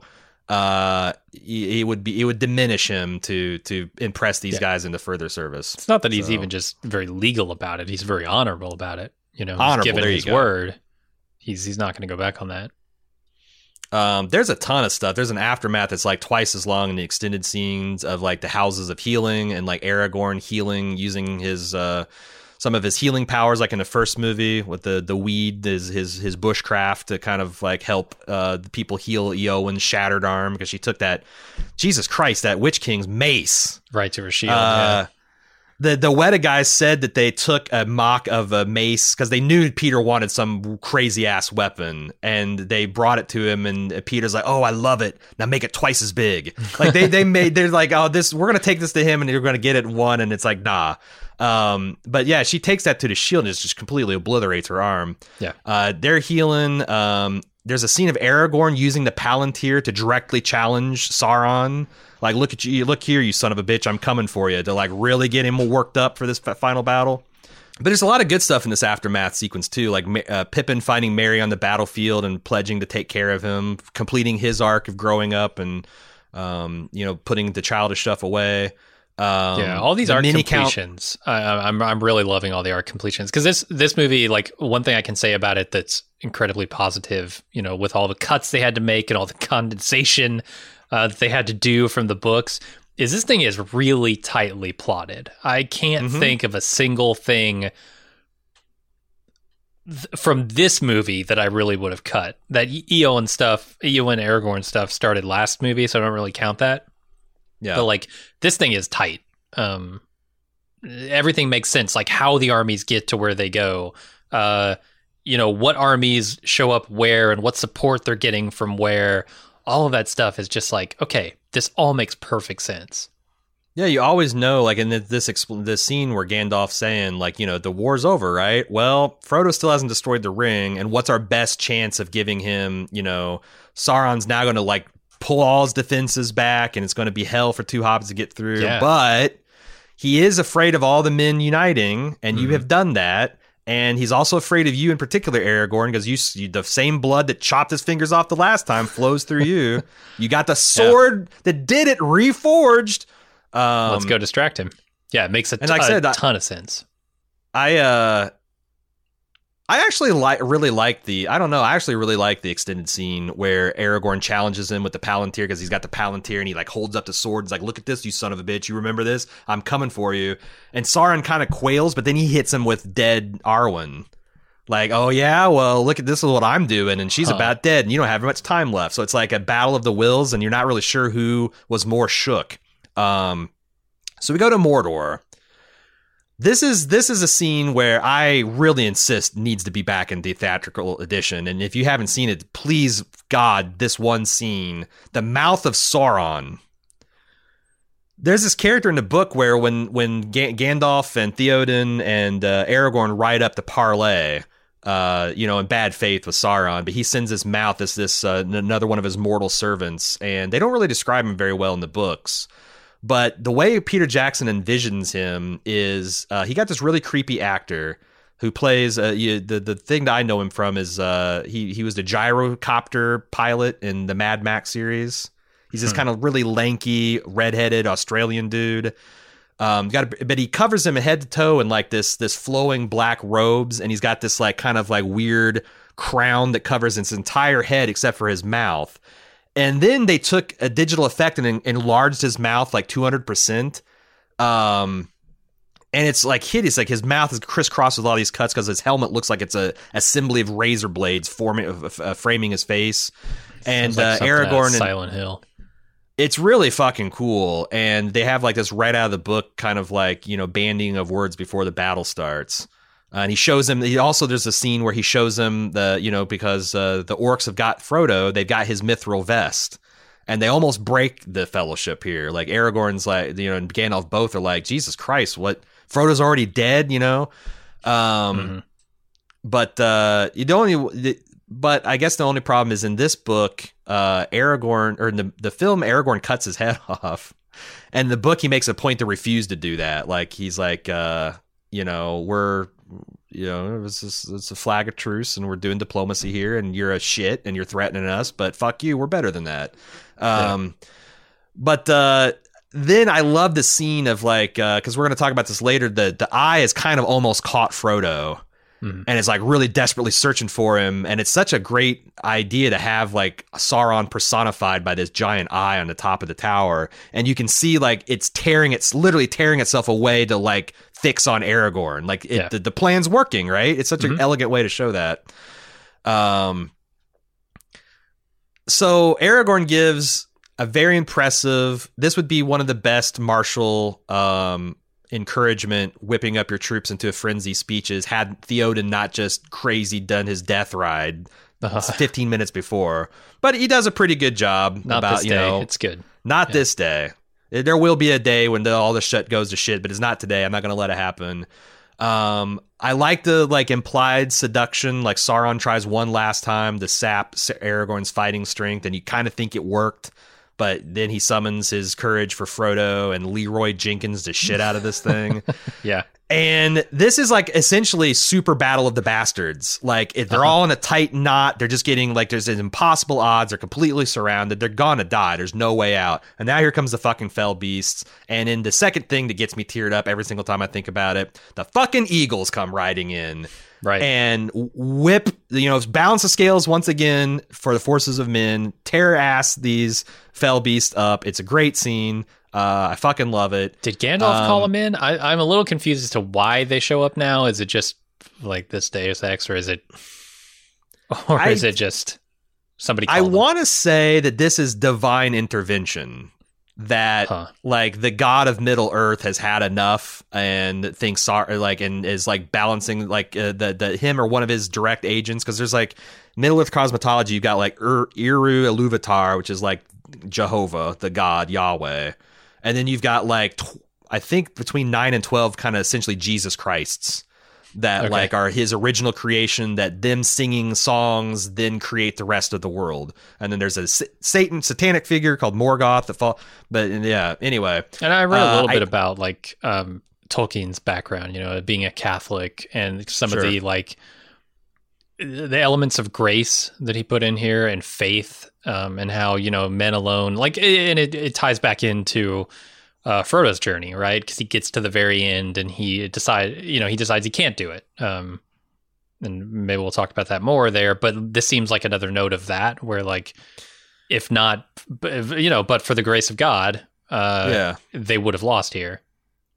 And i do think that there's um i like the way like in in judeo-christian tradition it's like well if you put faith in god god will do the heavy lifting for you where Yeah, in yeah. this world it's like the opposite like God expects you to take care of your own shit, and like when the evil forces play dirty, he will balance the odds. But you got to do it. He's not going to show Huh, up. Oh, He's okay. you know like with with rare exception, is he going to like you know have the earth swallow up an army? Although I guess this does happen. it does happen yeah but you but they met him halfway for sure Yeah, yeah, he did the thing. Like, you know, Uh. they won. Like this um but uh they they also have I, I think I don't know. They they have like Aragorn 1v1ing this troll, which one of my favorite parts of the movie, just from a hilarious, is the way this troll instantly runs away like a a, a 4-year-old from combat once the once the ring gets destroyed he like drops this thing and turns on he's like it's it's this so please go back and watch the retreat of this particular troll.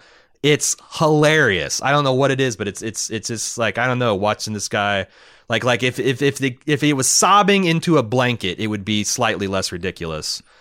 Um and then there's like you know the fucking like at this point in time, uh, Frodo has thrown in the the ring into the crack of doom, and it's exploding, and the lava's taking out the Nazgul and all the fell beast, and there's this triumphant moment, but then they're like, oh shit, Frodo's likely in the middle of all this. Yeah. At which point we will now talk about the rest of the story.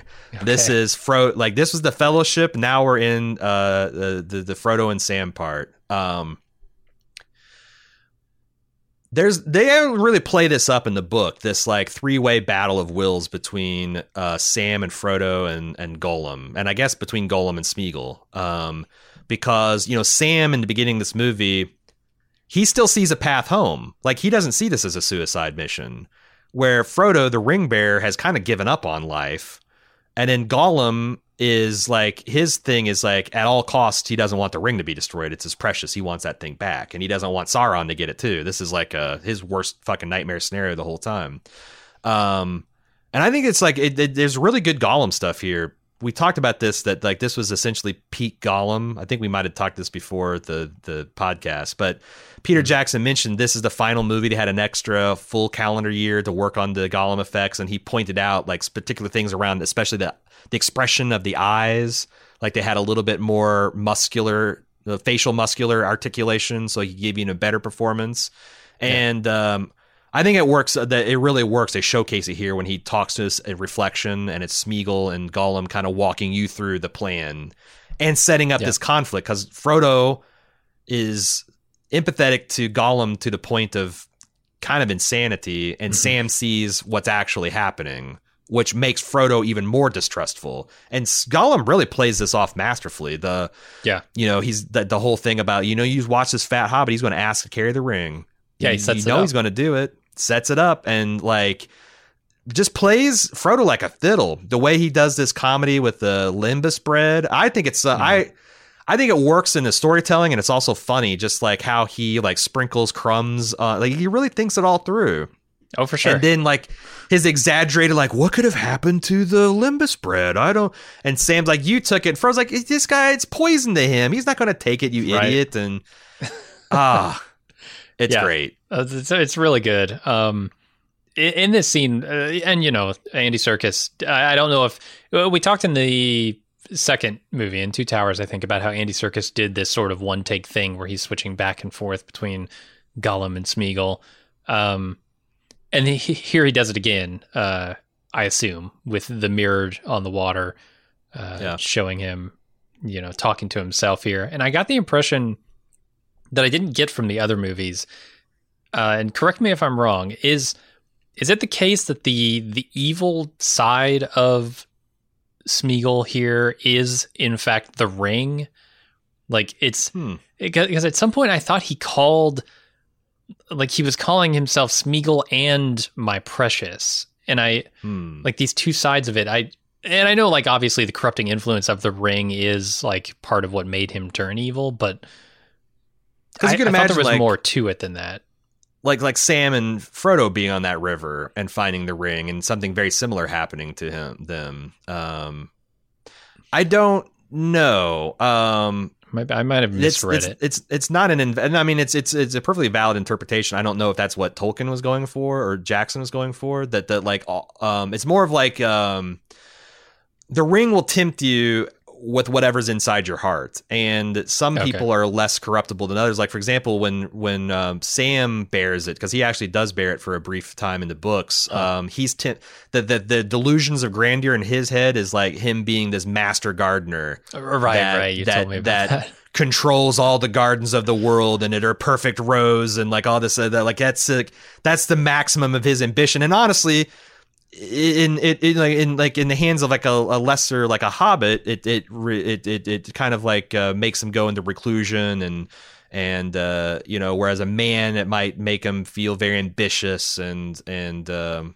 so like and I think it's like that's the thing is like Sauron designed this thing to tempt great people. So when it ends in the hands of like uh, the little folk or lesser, you know, beings from uh, Sauron's position, like the idea that well, shit, you give this to a hobbit, and he'll just take it into a hole for three thousand years. That's Yeah. the last thing Sauron wants. Sauron wants a, a mighty elf or a man to get it and come back to his front door to give it back to him because he thinks he can beat him. So Yeah. uh, I do love the performance Serkis gives here, like uh, Gollum making his distaste face when you know Gollum's like, uh, you know, oh, the Shelob only gets to eat filthy orcses, and they're not very taste. They don't taste very nice. No, they don't. He's like, blah, blah. I I love it. Um, And the, the escalation of, of this whole uh, mistrust thing, I think, is good because you had a lot of these same tone scenes in Two Towers, right? Where like Sam's mistrustful or whatever of of Gollum, uh, and Frodo's not, right? Frodo sees him as pathetic and something to be helped, whatever, a guide for them. This escalates it because now he's heard it from Smeagol's own own mouth, right? And I think that was the difference. Before he was suspicious just because he's suspicious. Now he's actually heard Smeagol speak the words. Uh, I think that's kind of necessary because then you get more on Sam's side, right? Uh, yeah, it's real tension too. Like, the, and not only that, but like Gollum shines him on. right. Like when Frodo looking back scolds at him and leads him away, and he looks back and like, yeah, I fucking got you now. yeah, Um, it's great, and like all of Gollum's reactions are so exaggerated. Like when he sees his own blood and he like to scream, and he's got this exaggerated terror of the the stupid fat hobbit and whatnot. right. Um, there's also a lot of really cool details in the extra scenes. that they show more of like the fact that like Mordor used to be a province of Gondor. It's just the neighborhood's gone to shit, and you can see like where they, they there's these great statues of men that the orcs have like sawed their heads off and like replaced them with like these ugly, rusted, like twisted heads and stuff, and and it's like, typified by Minas Morgul, the former uh, outpost city of Gondor that's been taken over by the Witch King as his territory, and you can see it's Hmm. still like the gleaming white edifice, and it's like this exquisite architecture. But Alan Lee and John Howe, the the production designers, I think it was Alan Lee, was motivated by um, a really bad. Look, okay, all the dentists in the audience, I know there's a couple of you. Cover your ears. But he was traumatized by this bad tooth job, this this bad root canal that ended up doing bridge work, and like him looking in the mirror and seeing like his pristine white teeth encircled with this metal, and like the gums inflamed and kind of all upset. And he designed Minas Morgul to be like, okay, take like uh uh Minas Ithil, the White City, and then like put a whole bunch of rusted metal like digging into that white pristine surface and there's rust stains running down it. Like it's a it's a tooth. It's a traumatized tooth that's being corrupted and things carved away from it. And and uh i it's uh it's it's cool. And i think john howe said he's like uh wanted he was going for a haunted mormon temple. Okay. like the Great Temple at Salt Lake, like that, only with sickly green light on it. But it's it's an iconic design. Um, this staircase, I think, like I always thought in the book, like you know, what does a staircase actually look like? This endless stair. But goddamn, it that's exactly what it looks like. Like it's just Yeah. believable that you could climb that thing. it's just Um, believable you could call that stairs. Like, Yeah, it's, it's yeah, like it's- incredible. it's, a sheer rock face, essentially. It Uh, is easier than Tom cruising your way up the bare face, but like Right. it's and the fact that these hobbits are sleeping, I I get like weak in the knees when I especially when I see this on my big screen TV in high def. Like Yeah. they sell the the the and every time you, you you go every time you cut away from them, they're like another mile in the air, and that that that uh, Minas Mor- Morgul is even smaller and. But like no, this is the real people who climb Everest and like sleep in in sleeping bag cots, sort of like carabinered to the side of the mountain. I've seen because those, the yeah. face is so fucking steep and there's nowhere to go, but they gotta sleep. It's terrifying. Yeah, how you ever do? Like I, I like an adventure. I do like going out and camping and roughing it in the wild. But like, yeah, I, I've seen those shots of guys like just sleeping against a bare face wall, and it's like, Christ, how do you get a wink of sleep? I A wink don't know. sleep. I don't know. Um, but it's cool and all that stuff. Like the the Minas Morgul coming to life and the the Witch King riding into battle. Um, and like the the spire of witch light that goes into sky and the the the it flinging its gates open, just disgorging this massive orc army is super iconic and it ties the action together to the the previous stuff we talked about. Yeah. Um, and I also think that Elijah's performance of like wary, distrustful Frodo, like the first time when uh, Sam asked to carry the ring, the way the uh, it's such a great reaction shot. This this this kind of like demented side eye he showed he he he he uh, fires over at Sam. Um, and then we already talked about the, you know, uh, the fact that uh, th- so in this nev- this doesn't happen. This like tension between Frodo and Sam that boils over and Sam banishes him doesn't happen in the book. But Hmm. I listened to Sam Jackson had like not Sam Jackson, Peter Jackson had like a couple reasons why. He's like number one, it's inherently scarier to go into a spider tunnel when you're by yourself. Sure. So like I wanted to peel him away from that. I also wanted to have like some actual tension, so it's not just like Sam and Frodo holding hands all the way to the crack of doom. Uh, and he also said I also wanted to subvert the reader's expectations. I that's always a bad like anytime you change something just to subvert it. But yeah, yeah. I actually do like it. Yeah, the thing it does is it it cracks open that unity that everybody's showing, right? Like if that's the thing that Sauron feeds on is the disunity between the forces of men, well then you got that in a microcosm here between Sam and Frodo, and I think that works really well. Um, I, I like the the fight between Sam uh, and and uh, Gollum here. Like I I don't know if I believe that Gollum could take even a single punch from Sam without turning into pudding, but like like He's his got that wiry so old, twisted.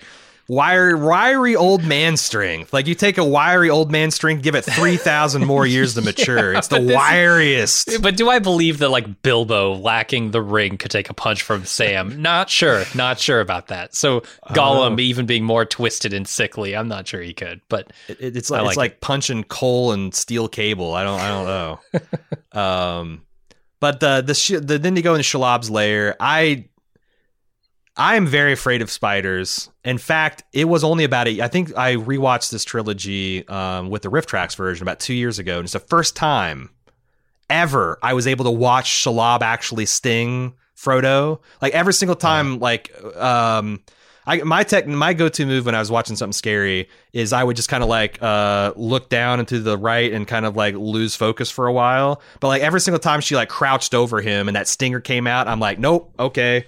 I'm gonna wait until Frodo starts like spitting out Alka Seltzer and I'll come back to the movie. but this spider is the fucking worst. It's the grossest, scariest spider in all of movie uh dumb. Prove me wrong. You know, uh, I got my table and cup of coffee right here. The buildup Yeah. is so good, man. Like him getting stuck in those webs and have like the spider appearing behind him Shadow and having to cut his way through uh, the webs. Like he's he's freaking out. These these webs are like grabbing him even more as he twists. Like it's terrifying for sure. And and the first scene you see of Shelob, she's like it's uh, one of those like uh, alien, you Yeah. know, uh, curled up in pipe scene where it's like she's there, but then the light hits her and like one of those legs, and she starts crawling. And it's like it's just you see the legs, right? And then she crawls out of the Uh-huh. hole. Christ, I like I said, I this fucking thing still gets me, gives me the willies. Um, I can. Uh, we're not here yet, but like I, I, I have a hard time watching uh, Shelob sting Frodo. Um, they're um but but yeah like everything about like the way the webs are gooey the bits of bone and gristle that's in them everything is just terrible Oh, it's all Yep. just terrible i hate it uh and it's amazing my my, my uh, skeptic brain comes in here and says, "Okay, Gollum, his plan is to send Frodo into the cave, which he describes as a cave that no one ever comes out of. So he's going Mhm. to send Frodo in there with the ring. Shelob's going to eat Frodo, and then what? Then there's big question, question, question, and then get the ring. yeah i think she throws like there's like um the idea the spider clean i mean, it's, it's kind of belied by the set design but the idea the spider cleans its web you know like uh he just says like he'll throw out the empty clothes and bones and then he'll get it then or there's also i Oh. think that Shelob and Gollum have a somewhat tenuous pact. When he was like go, like trying to go to Mordor to look for the ring, um, he made a deal with her that he would lead like goblins to her lair and let her, you know, let Huh. her feed on them in exchange for letting him pass to and from. So I think in the Okay. books, there's like he's like counting on this kind of alliance that like he can look. I I gave these fat, tasty morsels, and maybe you will let me come in and get these these rags and these bones. You don't want them anyway, right? And then so so Frodo there's a, really good pacing because you think you're through the worst of it, and Frodo collapses, and then he's got this vision of Galadriel that like literally lifts him up, which I think is a great effect. Like mm-hmm. spiritually, he's being uplifted, and then she just gets him instantly. And God, like I said, the the way that stinger extends from her belly, Yeah, it's okay. So I, I have a uh, the I have sound it makes when she stings him. If you're gonna ask me how she stings him through his mithril, go fuck yourself because there's no I answer am. to that. have I am no- gonna. That I- was I the number one question I have in this scene: is impenetrable armor plus spider stinger does not equal stung Frodo. No, no. Like, Do they I get don't around know, maybe, in the book, or is that just maybe an oversight? I, I think I think Tolkien just maybe brain farted it because, uh, or maybe maybe I don't know. Maybe he does have to take the mithril off at some point. But like, yeah, that doesn't track at all. At all, um, like if she bit him on the neck or something, like, but but yeah, even like when you see him later bare chested, his sting is right where like like right where the mithril should be. That's essentially the same place that the cave troll spit roasted him on. So yeah. It Yeah. is uh, Tolkien heresy. I think we're up to five now. Uh, potential Okay. Tolkien heresy. That's some bullshit, but it, it, it works. The other thing I- is like Shelob is a is a is a semi divine being herself. She's like the daughter of this spider that drank all the light in the world at one point during the War of the Silmarillion, the Silmarils. So like maybe like like I for I don't think the Balrog for or for the the mithril vest would protect uh, Frodo from the Balrog for a minute, right? Sure, sure. or like you know Gandalf or Saruman. Like uh, they probably and maybe Shelob just like don't give a fuck about your dwarven steel. Hmm. She's she's um she's from God. She's angel stuff, man. Demon Yeah. stuff. I didn't So- didn't get any of that from the movie. Maybe that's in the book. Um, that's in the Uh, deep it's- lore. It's it's it's to entice you to read it. yeah, it's hilarious to me that uh, it this thing with Galadriel where she gives him the the, the light and the armor mm. like it happened so long ago in movie terms that you've got to have the mm. flashback to remind the audience before he pulls out that light. Mm. Um then Sam, so like it bites him and or it stings him and it wraps him up, and then like one of the great crowd pleasing moments of all time. This is straight from the book. Sam striding forth to the light of Eärendil and Sting and back away, you know, get away from you, you, you filth. It's a mm-hmm. huge crowd pleaser, and then this whole like I just love this battle. Like it's it's terrifying because especially when he's like fucking with her mandibles, like desperately trying to keep one step ahead of all of her many ways that she's got to bite and sting him. Yeah, it's uh and like like like water falling over her body, and he's losing his sword and all that stuff. But I love because she uh, it it happens just like in the books. The Shelob gets into like this blood frenzy to kill him and just stabs herself with her own bloated weight uh, like Sam couldn't possibly have wounded her that deep, but her using all of her force to tr- crush him and him putting that that elvish magic sword is enough to like really fuck like really get her really get her deep and and wound her and make her retreat. Um, yeah. and it's it's amazing. And just like in the book, Sam Fro- Sam thinks Frodo's dead and tries to press on. Um, and just like in the book, these uh, these orcs come by conveniently to explain uh, an exaggerated pantomime, everything that's going on, and make Sam feel like a real asshole. You, have got two people um, at this point because they're cutting back and forth between the the battle at uh, Minas Tirith and and this, sure. and you've got two people at this point who are paralyzed but not dead, uh, both who are mistaken ah. for dead. Ah. And I don't know if they're trying to do anything in particular with that, but I couldn't help notice the parallel. No, it does feel like there's a lot like Tolkien does like to do parallels like that, and I hadn't noticed that one, but that's that's a good one. Um, and and the fact that their mistaken identity does like hinge uh, somewhat on the battles too which is pretty cool yeah. because like they got the Cirith Ungol this is just like in the books like the the Morgul uh the the Mordor orcs getting another tiff with the Uruk-hai and I mm-hmm. love how it escalates, and they just all like they attack each other tooth and, and nail. And then Sam, uh, and and it's it's exactly like it happens in the book. They describe like he has this Han Solo moment where Sam works himself up in this hobbit berserker rage, and he's like charging up these stairs, bellowing like a beast. And the orcs see this giant, they're like, "My God, this is one of the old heroes of men or orc coming to get us!" And they're like terrified because he's just coming at him with the, this ferocity, and like it's but that does have to work for him. But I just love him, like you know, this is for the Shire, and this is for Frodo, and this is for my old gaffer. As he throws the last one over, is that it's uh? Did the Shire like? Does he know that the Shire has been corrupted at this point in the books or no. something? Is this a holdover no. from that, or? Nah, it's just him. It's just okay. him, like uh, doing what all guys to do, like preserve uh, what he loves, rather than rep repping the hometown, man. Get revenge. Okay, yeah, yeah. Um, but uh, so they uh, uh, and there's like uh, you, you see this uh, this this makeup they do with Frodo, man, where he's got like shit in his eye and uh, he's like very cadaverous. He's covered in these webs. Um, yeah, and the way the ring, the chain, they show this biting in his neck, like you can start to see it's like almost sawing through his flesh in the scene. It's it's really rough. Um, and uh, and this is the part where like I think Sam starts to give up like when they catch sight of like how much army they got and how much further they go and how weak Frodo is, he starts like giving in to despair himself. And there's a scene where like Frodo is just like I said, like I think Elijah Wood deserves an Oscar because the the exhaustion this guy portrays, yeah, like there's this physical acting where the ring, the uh, Sauron's trying to find him, and the the the eye's about to get him, and Sam's like, "Get down!" and Frodo can't do anything but essentially just like hurl himself at the ground uh, to merely like. I just think it's amazing, physically grueling acting he's doing. Especially when you contrast it with how Frodo started in Fellowship, right? Like he's so bright-eyed, he's oh. so full of life. Um, and and that scene where he talks about how the the veil between him and and Sauron is completely gone at this point, right? He's, he's seeing yeah. him in his waking vision right in front of him. Uh, right. It's it's really haunting, and the performance yeah. that goes with it is incredible. Yeah, and there's like this is another one because I'm I'm gonna struggle not to get choked or must think about baseball during, but like when Sam gives him that pep talk and like you know, uh, and Howard Shore just hits this incredibly sweet uh, Shire flute. as Frodo kind of like fights, like he's like inching and before he collapses and Sam's cradling him. He's like, you know, Mr. Frodo, do you remember the Shire and spring and blossoms and strawberries? And he does that speech. Yeah. And then Sam's like, well, if I can't carry.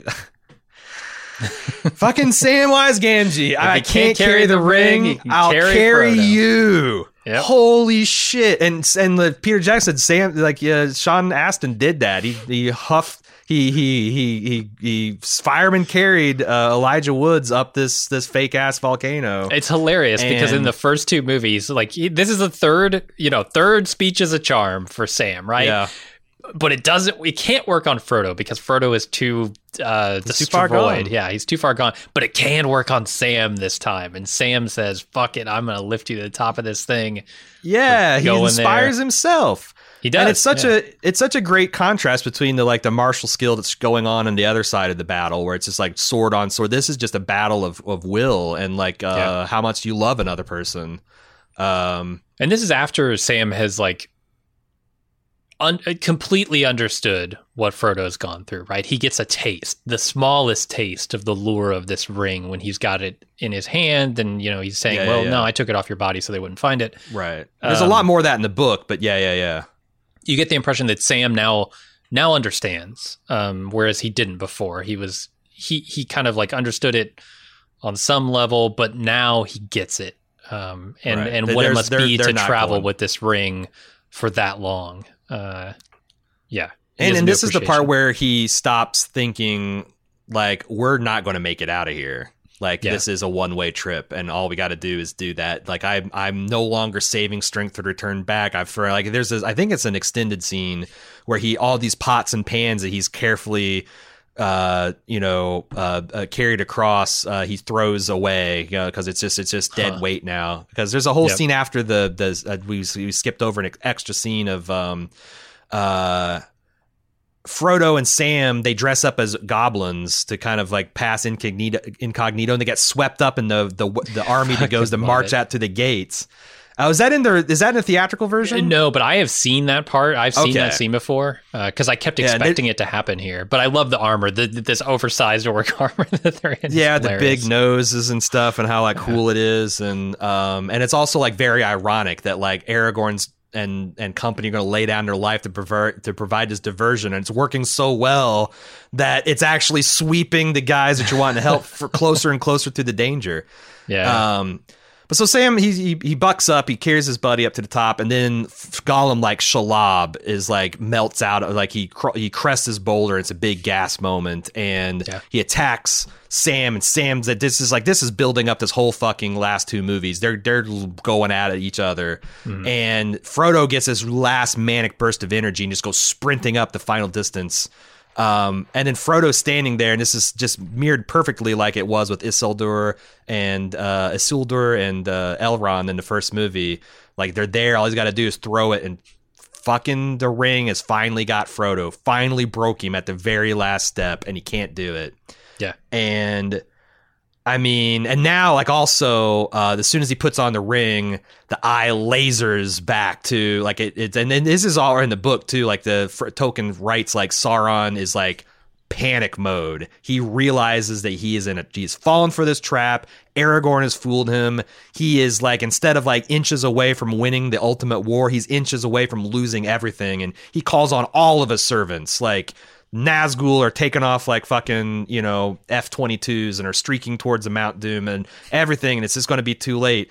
And it all comes down to like Gollum, like it's right out of the book. He bites the ring off of Frodo's hand. Frodo becomes the famous Frodo of Nine Fingers. Um, they do like in the book, he just capers his way off the the ledge, and uh, Peter Jackson said they tried to do it that way. They shot it like a billion different ways, and he's like, I never really. It always seemed a little silly Yeah. to like have it that be like, in, but he wanted this kind of like um this primal. Like it was uh, the way he filmed it. It's like this is like like primal uh the monkeys fighting in 2001: A Space Odyssey over this trinket, and Yeah. Finally wins. And I guess yeah, I, I think it works really the well. It, it's almost like, um, Uh, you know, the greed that it inspires in the people who bear the ring was ultimately its undoing, right? Because the fight that takes it over the edge is the thing that destroys it. And I was wondering, this one another moments in when I was watching for the first time is like the final moment that I was waiting to see if he could nail. Because in the book, it's like you got an invisible man fighting a CGI creature. What the shit is that going to Uh. look like? And he's going to bite his finger off. Is he going to? And it just works, man. It looks exactly like it would look. Like you know, it's kind of ridiculous, but the stakes are so high, and you care so much about these characters. Um, I, I just love it. I love how. Uh, I actually like how it went down a little bit better than the book. I love the slow, like you, you almost think like, God damn, the ring, it just might not even work, but it finally does succumb Yeah. and you know the Sauron the the the animation they do of Sauron like his tower crumbling and he's still at the top of it and he's like looking all around for a way out and like like I don't know how they make this giant eyeball of fire look afraid but they fucking do Uh huh. and it, explodes and destroys the army cheering the army. Everybody's yeah. cheering. The the earth swallows up the armies of darkness, literally.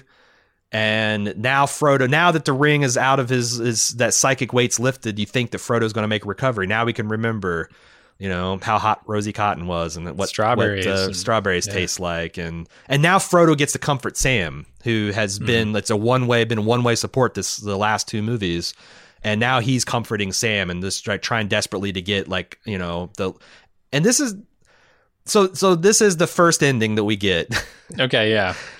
It's all endings from here on out. The rest, however long it's gonna do, it's it's it's how, however long it takes to get to the ending. Fade to black, complete fade to black.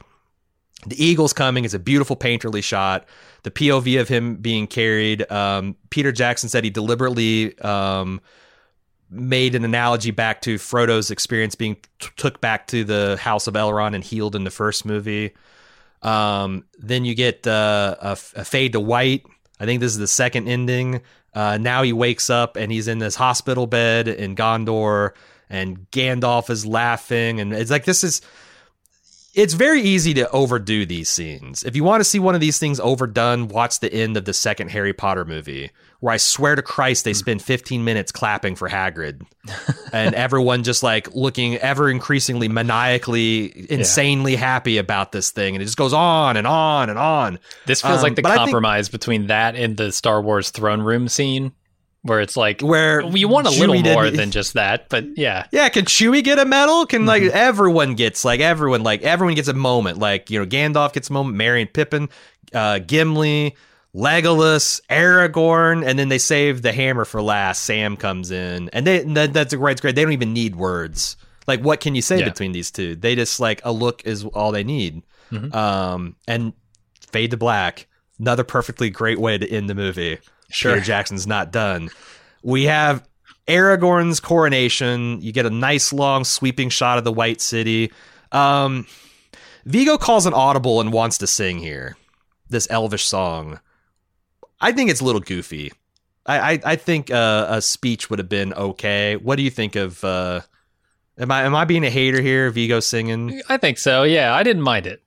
I thought it Billy was, Boyd was all right, but I I you just you know.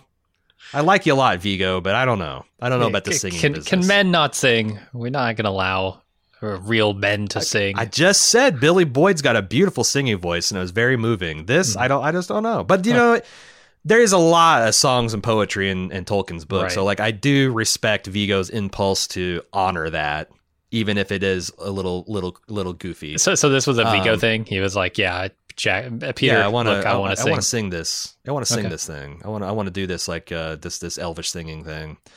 Um, and then there's like oh, there's a lot of like notes I got from the director's commentary. Like uh, Gandalf putting the crown on Aragorn's head was his last day of filming of reshoots and everything. Which you know what a great way to go out. Um, uh, and uh, all the characters, the the main characters, like you know, politely bowing, and then you get hit with the one another of my all time favorite shots of Liv Tyler coming from beyond behind that you know banner, and you know she's just perfect. Like this is an idealized woman as far as I I will fight wars for her. I will single handed. I will slay orcs in combat for this version of Arwen. She's just the the. It's a good thing I married a girl just like her. Um, but this is some Princess Bride shit. Like the kiss. Like I also like the fact that like um, it doesn't really feel earned, but like that like um, it's like a Princess Bride like kiss of pure passion and joy at the end of this. Um, And Elrond getting teary is kind of kind of cringe, but I do love it because it's Hugo Weaving and it's Sure. fucking like one of the eldest, most badass uh, elves of all. But he's still, you know, he's going to miss his daughter, and but he's happy for her. He's half human. He's like Spock. He's not all. He's not like Legolas. He's not like No. weird about it. He's got a little bit of heart to him. And then, of course, the other scene that uh, uh, I'm going to get choked up if I count. You, you know which one I'm talking about, right? Oh, it's got to be Frodo writing the letter. Yeah.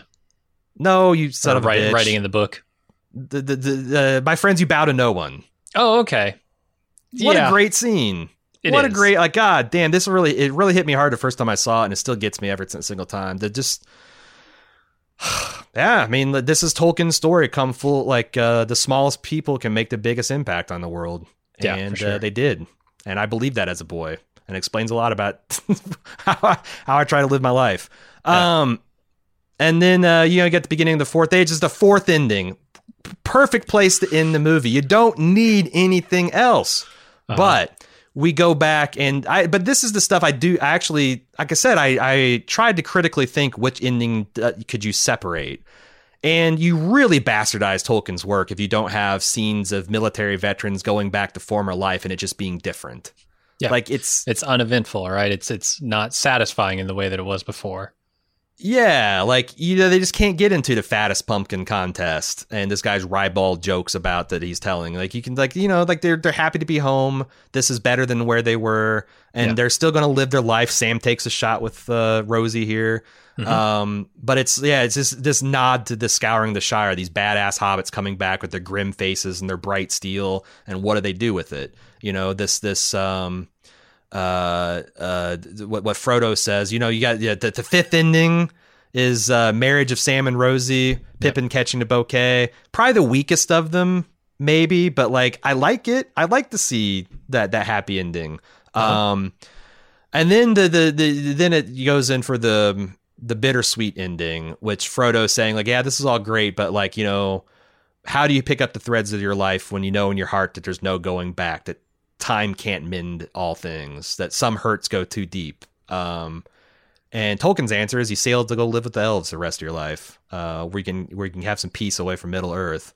Um, Yeah, so this ending is a little confusing for me. Um, so I, I, I went and I read a little bit about the ending of the movie uh, and the ending of the book because I was just I wasn't sure what I was seeing here.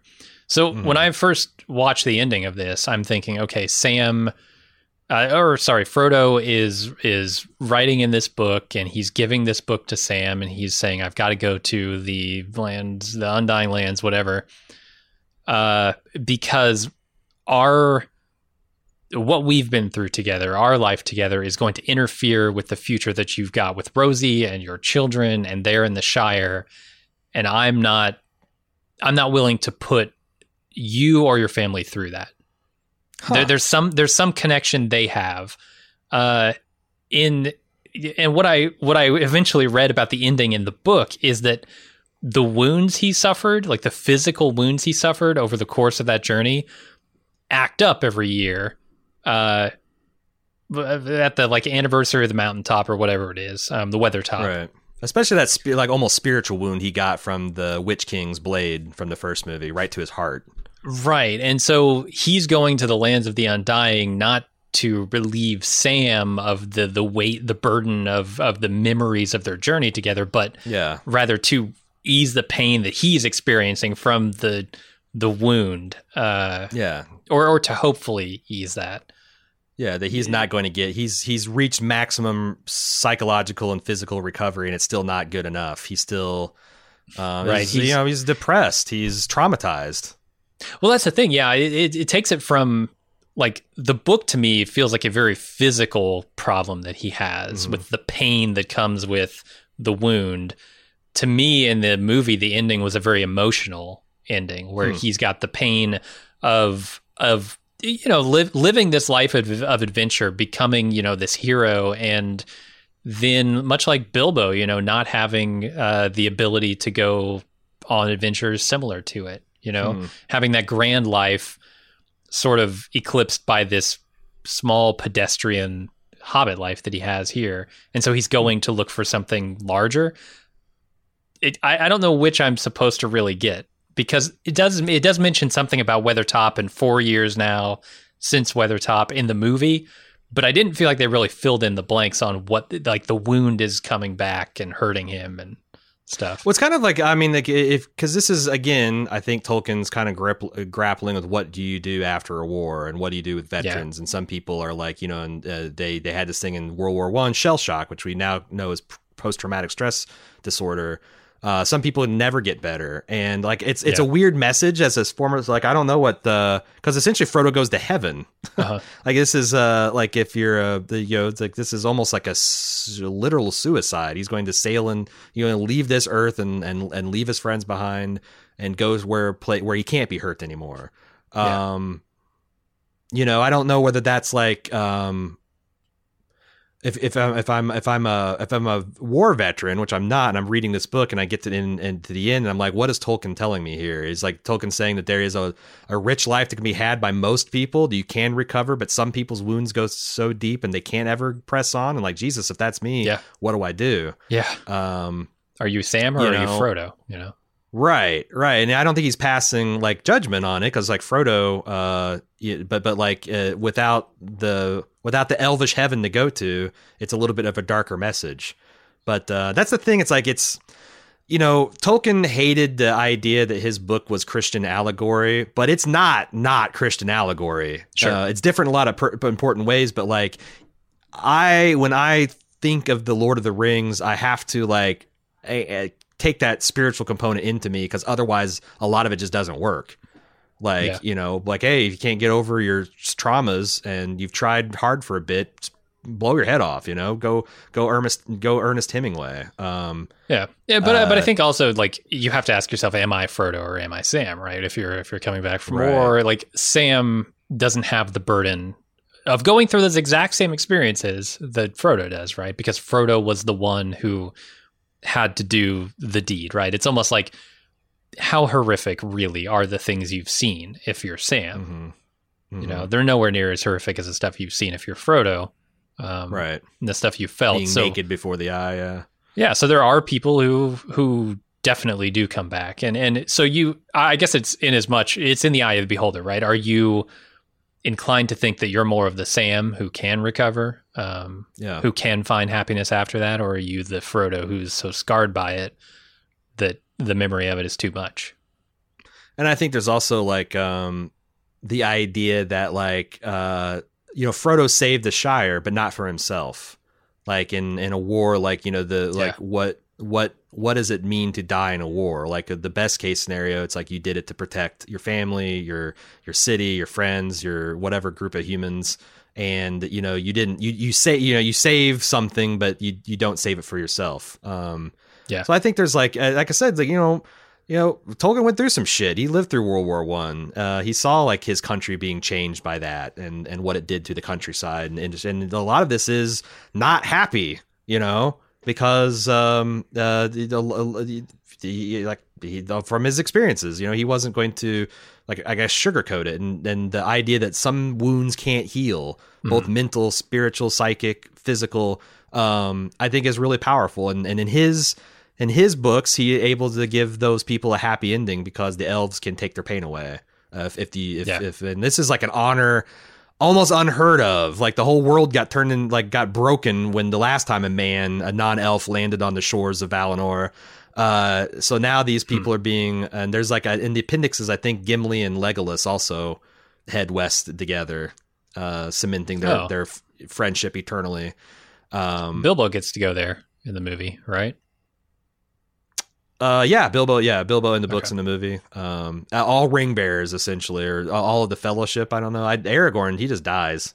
He lives like a couple hundred years, but he dies, and yeah, and Arwen's just, real just sad what Elrond it. said he was going to do, right? Yeah, it's exactly yeah. yeah. Like that's the thing. It's like an arrival situation. Like it's going to end in tears, Arwen. It's going to. You're going to die. He's going to die. Yeah. But you know, it's it's is it was it was it worth it?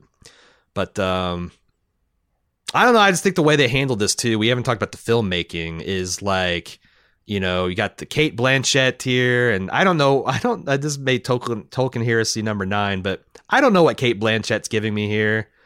Uh, it's like Galadriel uh, huffed some whippets before she gets on the boat, and like she's just privately amused at everything. I don't know. Huh. And Elrond's here, and her husband, and and this everyone, and then everyone thinks it's Bilbo, but then everyone realizing it's interesting to watch their faces as they all individually realize that Frodo is going away too. Yeah. especially poor Sam. hmm You know they've got a they've got a, a relationship that goes beyond f- friends. Um, these two. Yeah. and uh, uh th- oh, oh this is a this is a really cool what if that i got from the director's commentary.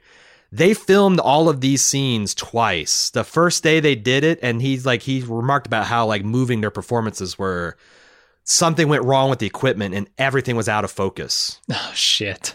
So I had to call back like this, just grueling scenes, everybody weeping and hugging each other. had to come do it again. He goes, "It's the one thing that haunts me from this project is I really don't." He goes, "I think it's good. I think it's really good, but I suspect it's not as good as our first takes." Huh. And it just really haunts me that we had this kind of like at the end of this magical thing, and it, it kind of got fucked up. Um, I hate to be the DP Yeah, no that kidding. day. Holy shit! But um, I, but I no, do- this is a great. This this ending is the best, and it's like it's got all the like all the cathartic uh, feelings, and Yeah. Frodo kissing Sam, and and then he becomes the thing that really um, buoys your spirit is like you can tell Frodo instantly becomes old Frodo as soon as he gets on the boat. Like the weight is has left him, and like those like Yeah. he's he's back to old That Frodo, smile and he's gonna be he's gonna be yeah. fine. Yeah.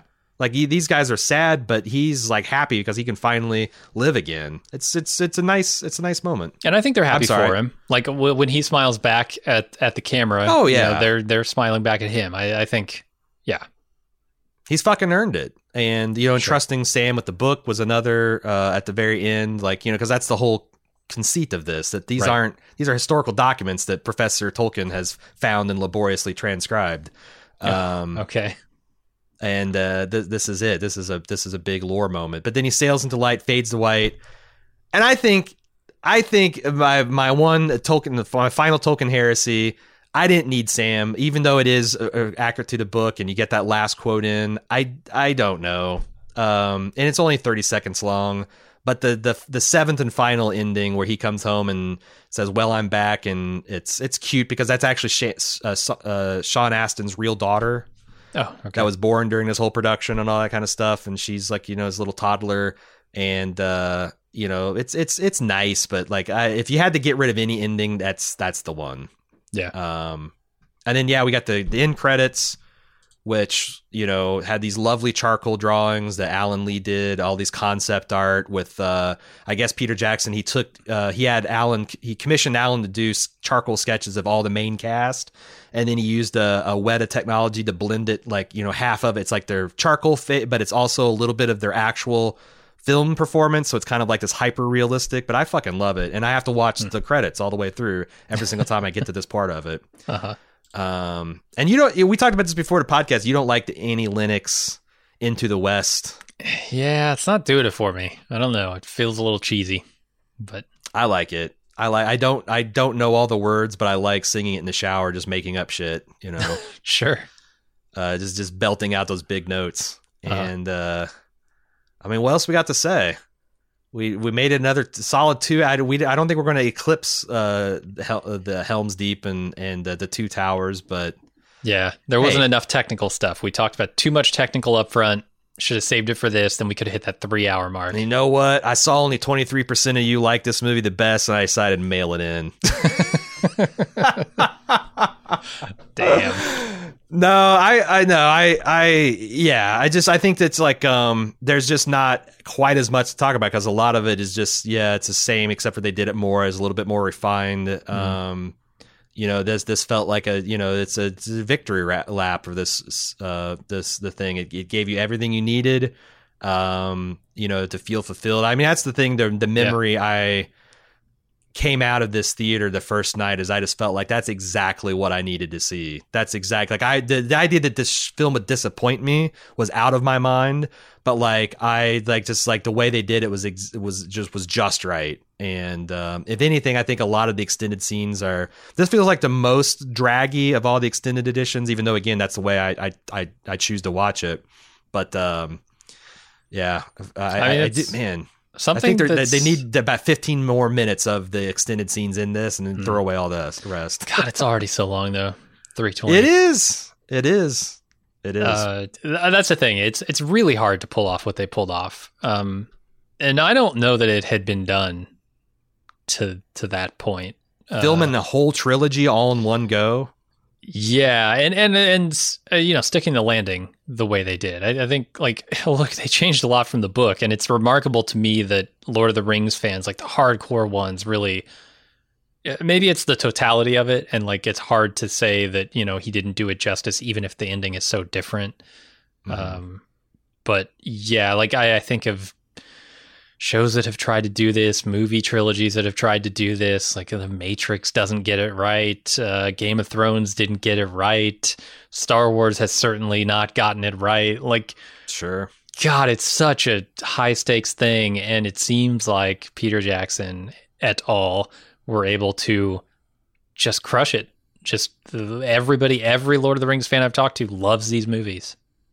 I don't know how Peter Jackson, whether he just surrounded himself with friends and like professionals, or like through sheer force of his own enthusiasm and faith in the project, won people to his side. But like, it's so much fun watching these extra features because everyone, everyone is so proud. Like from the guy Yeah. who's you know spends three years just making plastic rings into chainmail that he spray paints. From that guy to the mm-hmm. guy actually forging real swords to the person doing the armor and the costuming to the the guy composing the. Everyone cared so much about this movie and wanted it to be the best thing they could do. And it was also like a national pride. This is like Yeah. New Zealand's moonshot. You know, like we're gonna fucking do this thing. We no one believes in us. Like uh, that, this is- several studios passed us by. We're gonna. This is gonna be an entirely Kiwi project. Um, they're like that. Like the it's there's lots of stories of like you know the towns and everything kind of rallying around it. Um, and it's yeah, it's one. It's like I said, this is the this is the series that got me into like serious like funny because it's a fantasy film, but it's the thing that got me seriously into uh, thinking about this way of telling stories because I Yeah. I grew up in an era where like if a book came out, it was going to suck as a movie. Mhm. Um, it just was going to like you you you'd hold on to individual moments like oh you know well the still suits in Dune are pretty cool and the worms look go- good, but you know you just like expected it to be bad, and this this and like the Marvel universe changed that to where like no you actually can make something that's not the same as the original material. And I think that's the key thing. The reason the 99.9% of Tolkien fans are happy with this is because it, it you can you can find fault and I have like you know the Tolkien heresies. Mhm. But how would you do it better? Like yeah, Right. maybe I want to do the scouring the Shire, but like even in the book it feels like uh like what the hell's happening? Like uh we had the climax, we're to have second climax. Um Yeah. and it, it would make this movie five and a half hours long if you did it right. Yep. Tom Bombadil, like Tom Bombadil doesn't. Does, like, that's like that was you know uh, Tolkien figuring things out about going from the Hobbit to the Lord of the Rings, and like he probably if he rewrote the thing would discard it as as well. I, I just it's just like hard to find. Like you know, there's a couple things you can harp on, like Arwen or Eowyn, Eowyn and Ar- Aragorn Mhm. is the big glaring one for me. But like, yeah, what would you done better? And if you would have done like, okay, you got your five minutes, it's perfect. The rest of the movie, could you have done the other thousand minutes as good as Peter Jackson did? And like most cases, I think honest fans are like, no, fuck no, you can't. This is like way better than we could have possibly imagined. Um, when we were like fantasy cast, because it's not like you know, the other was it the Ralph Bashki. I can't remember how to pronounce that guy's name. There's an animated version of the Lord of the Rings that like blows. Uh, it's got it's got its moments, but like, yeah, I mean, And that brings uh, up before we say goodbye uh, to Lord of the Rings, Amazon has bought the rights to Lord of the Rings on television or streaming or whatever, and they're producing Sure. something. How much do you know about that project, and and what do you think of that project as a big Lord of the Rings fan?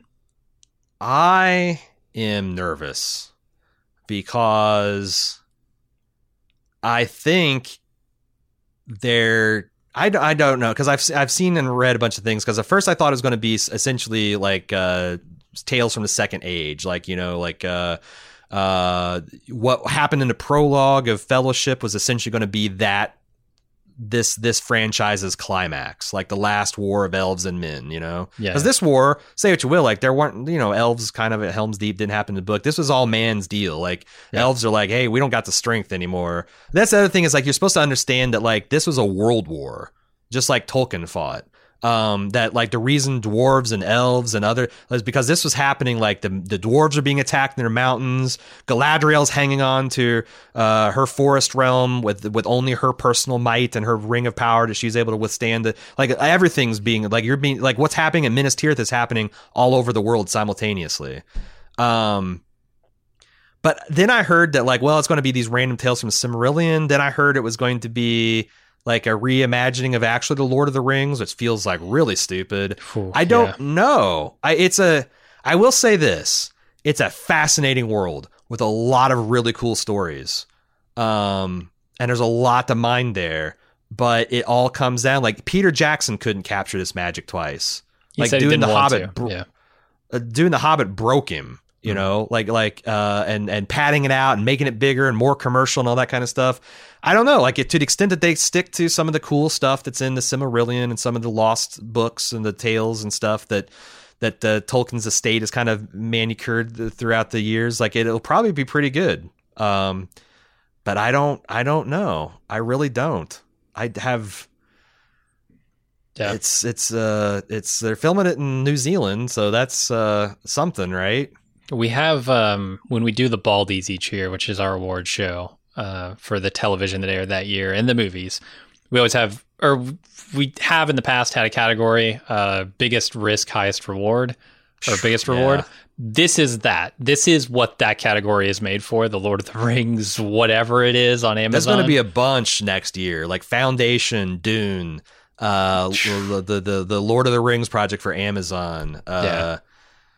You know the decision that, that apparently the Expanse is not going to do the last three books that we just found out yesterday. Like there's a lot of risky, rewardy, uh, various uh, elements of that coming out these next uh, few years. Uh, Marvel trying to you know phase two, rebuild their tattered empires from like uh you know uh, the, uh, the fucking Sherlock Holmes and uh, a, uh, an animatronic raccoon like they're they're going to rebuild the, everything from that like it's yeah it's going to be a lot of a lot of risky stuff coming the fact that like you know just making big budget movies in the era of covid uh Yeah. but yeah I don't, I don't know i really don't know i'm i'm excited to check it out though i hope it's good i almost i mean we just have such an embarrassment of riches when it comes to sci-fi and fantasy right now. Like stuff that I never would imagine growing up. How cool and and and like serious people are taking it. And so like as far as I'm I'm like a like a belter man. Uh, I'm I'm I'm on bonus time. I should. Yeah. uh, the, the Lord of the Rings should have got blown out the airlock and it survived. So like every everything we get that's good from here on or is is gravy. You know. sure. Uh, are we done now? I guess. We taste yeah. strawberries yet? Uh, I taste them. I I want to thank once again Epic Mouthful uh, for commissioning these last two movies. It's been a lot of fun. It's been a lot of work. I, I I put I put a lot of work. I mean, part of it is like when you when you're commissioning something like this, you're getting like 18 years of Yeah. of us prepping and enjoying something, and some of those things fit a little bit better. But like I I really appreciate the generosity of uh, you uh, uh, uh, uh, uh, optioning both of these films. The Bald Move community has really appreciated it. It's been a big hole kind of in our catalog. So really appreciate that support. Again, Epic Mouthful. If you want to check uh, her out at Epic Mouthful on Instagram or Twitter, see some really good, delicious, beautiful food shots. Um, uh, I encourage you to do so. But uh, what a present! What a present to give to the community and for us. Um, but that's it. That's it. We went there and we, we're back again. Yeah. So this is the point in the the uh, podcast where I usually tell you what we're going to do next, and I honestly don't know what's going to come out next because we're about to hit the Christmas whirlwind. Um, Christmas.baldmove.com if you want to see some stuff about what we're doing. But we got holiday movies coming out. Uh, we got a surprise one. We also got the holiday. We're going to do Lethal Weapon. Uh, there's the I think 20th anniversary of Tom Hanks. Castaway is coming out and in uh, one of these feeds. So, you know, if you haven't already, I encourage you to, to subscribe to Bald Move Pulp and Prestige. Uh, so you have uh, all the latest uh, movies that go on. Plus, there's some first run movies. Uh, Wonder Woman's going to drop right. f- free to everybody, I guess, on Christmas. That probably January. We'll probably talk about that. Um, Yeah, are the yeah, commission uh, slots full up for the year, or are we are we taking commissions? Because I we I mean, I I mean it's too late to probably do a Christmas one uh, if you give but yeah we actually I think uh, are caught up to commission. So commit you know if you want to commission a podcast go to support.baldmove.com uh, it's an easy step. Uh, you just pay us money and we do it. Uh, those will probably come out in January-ish if if anybody wants to do that. So. Yeah yeah but uh, thanks again for you know going on a nine hour podcast journey with us. Uh, a, a special thanks again to Epic Mouthful. And uh, we did it. We did it. We'll see you on the next time uh, the next project rather. And until then I'm Aaron. And I'm Jim. see ya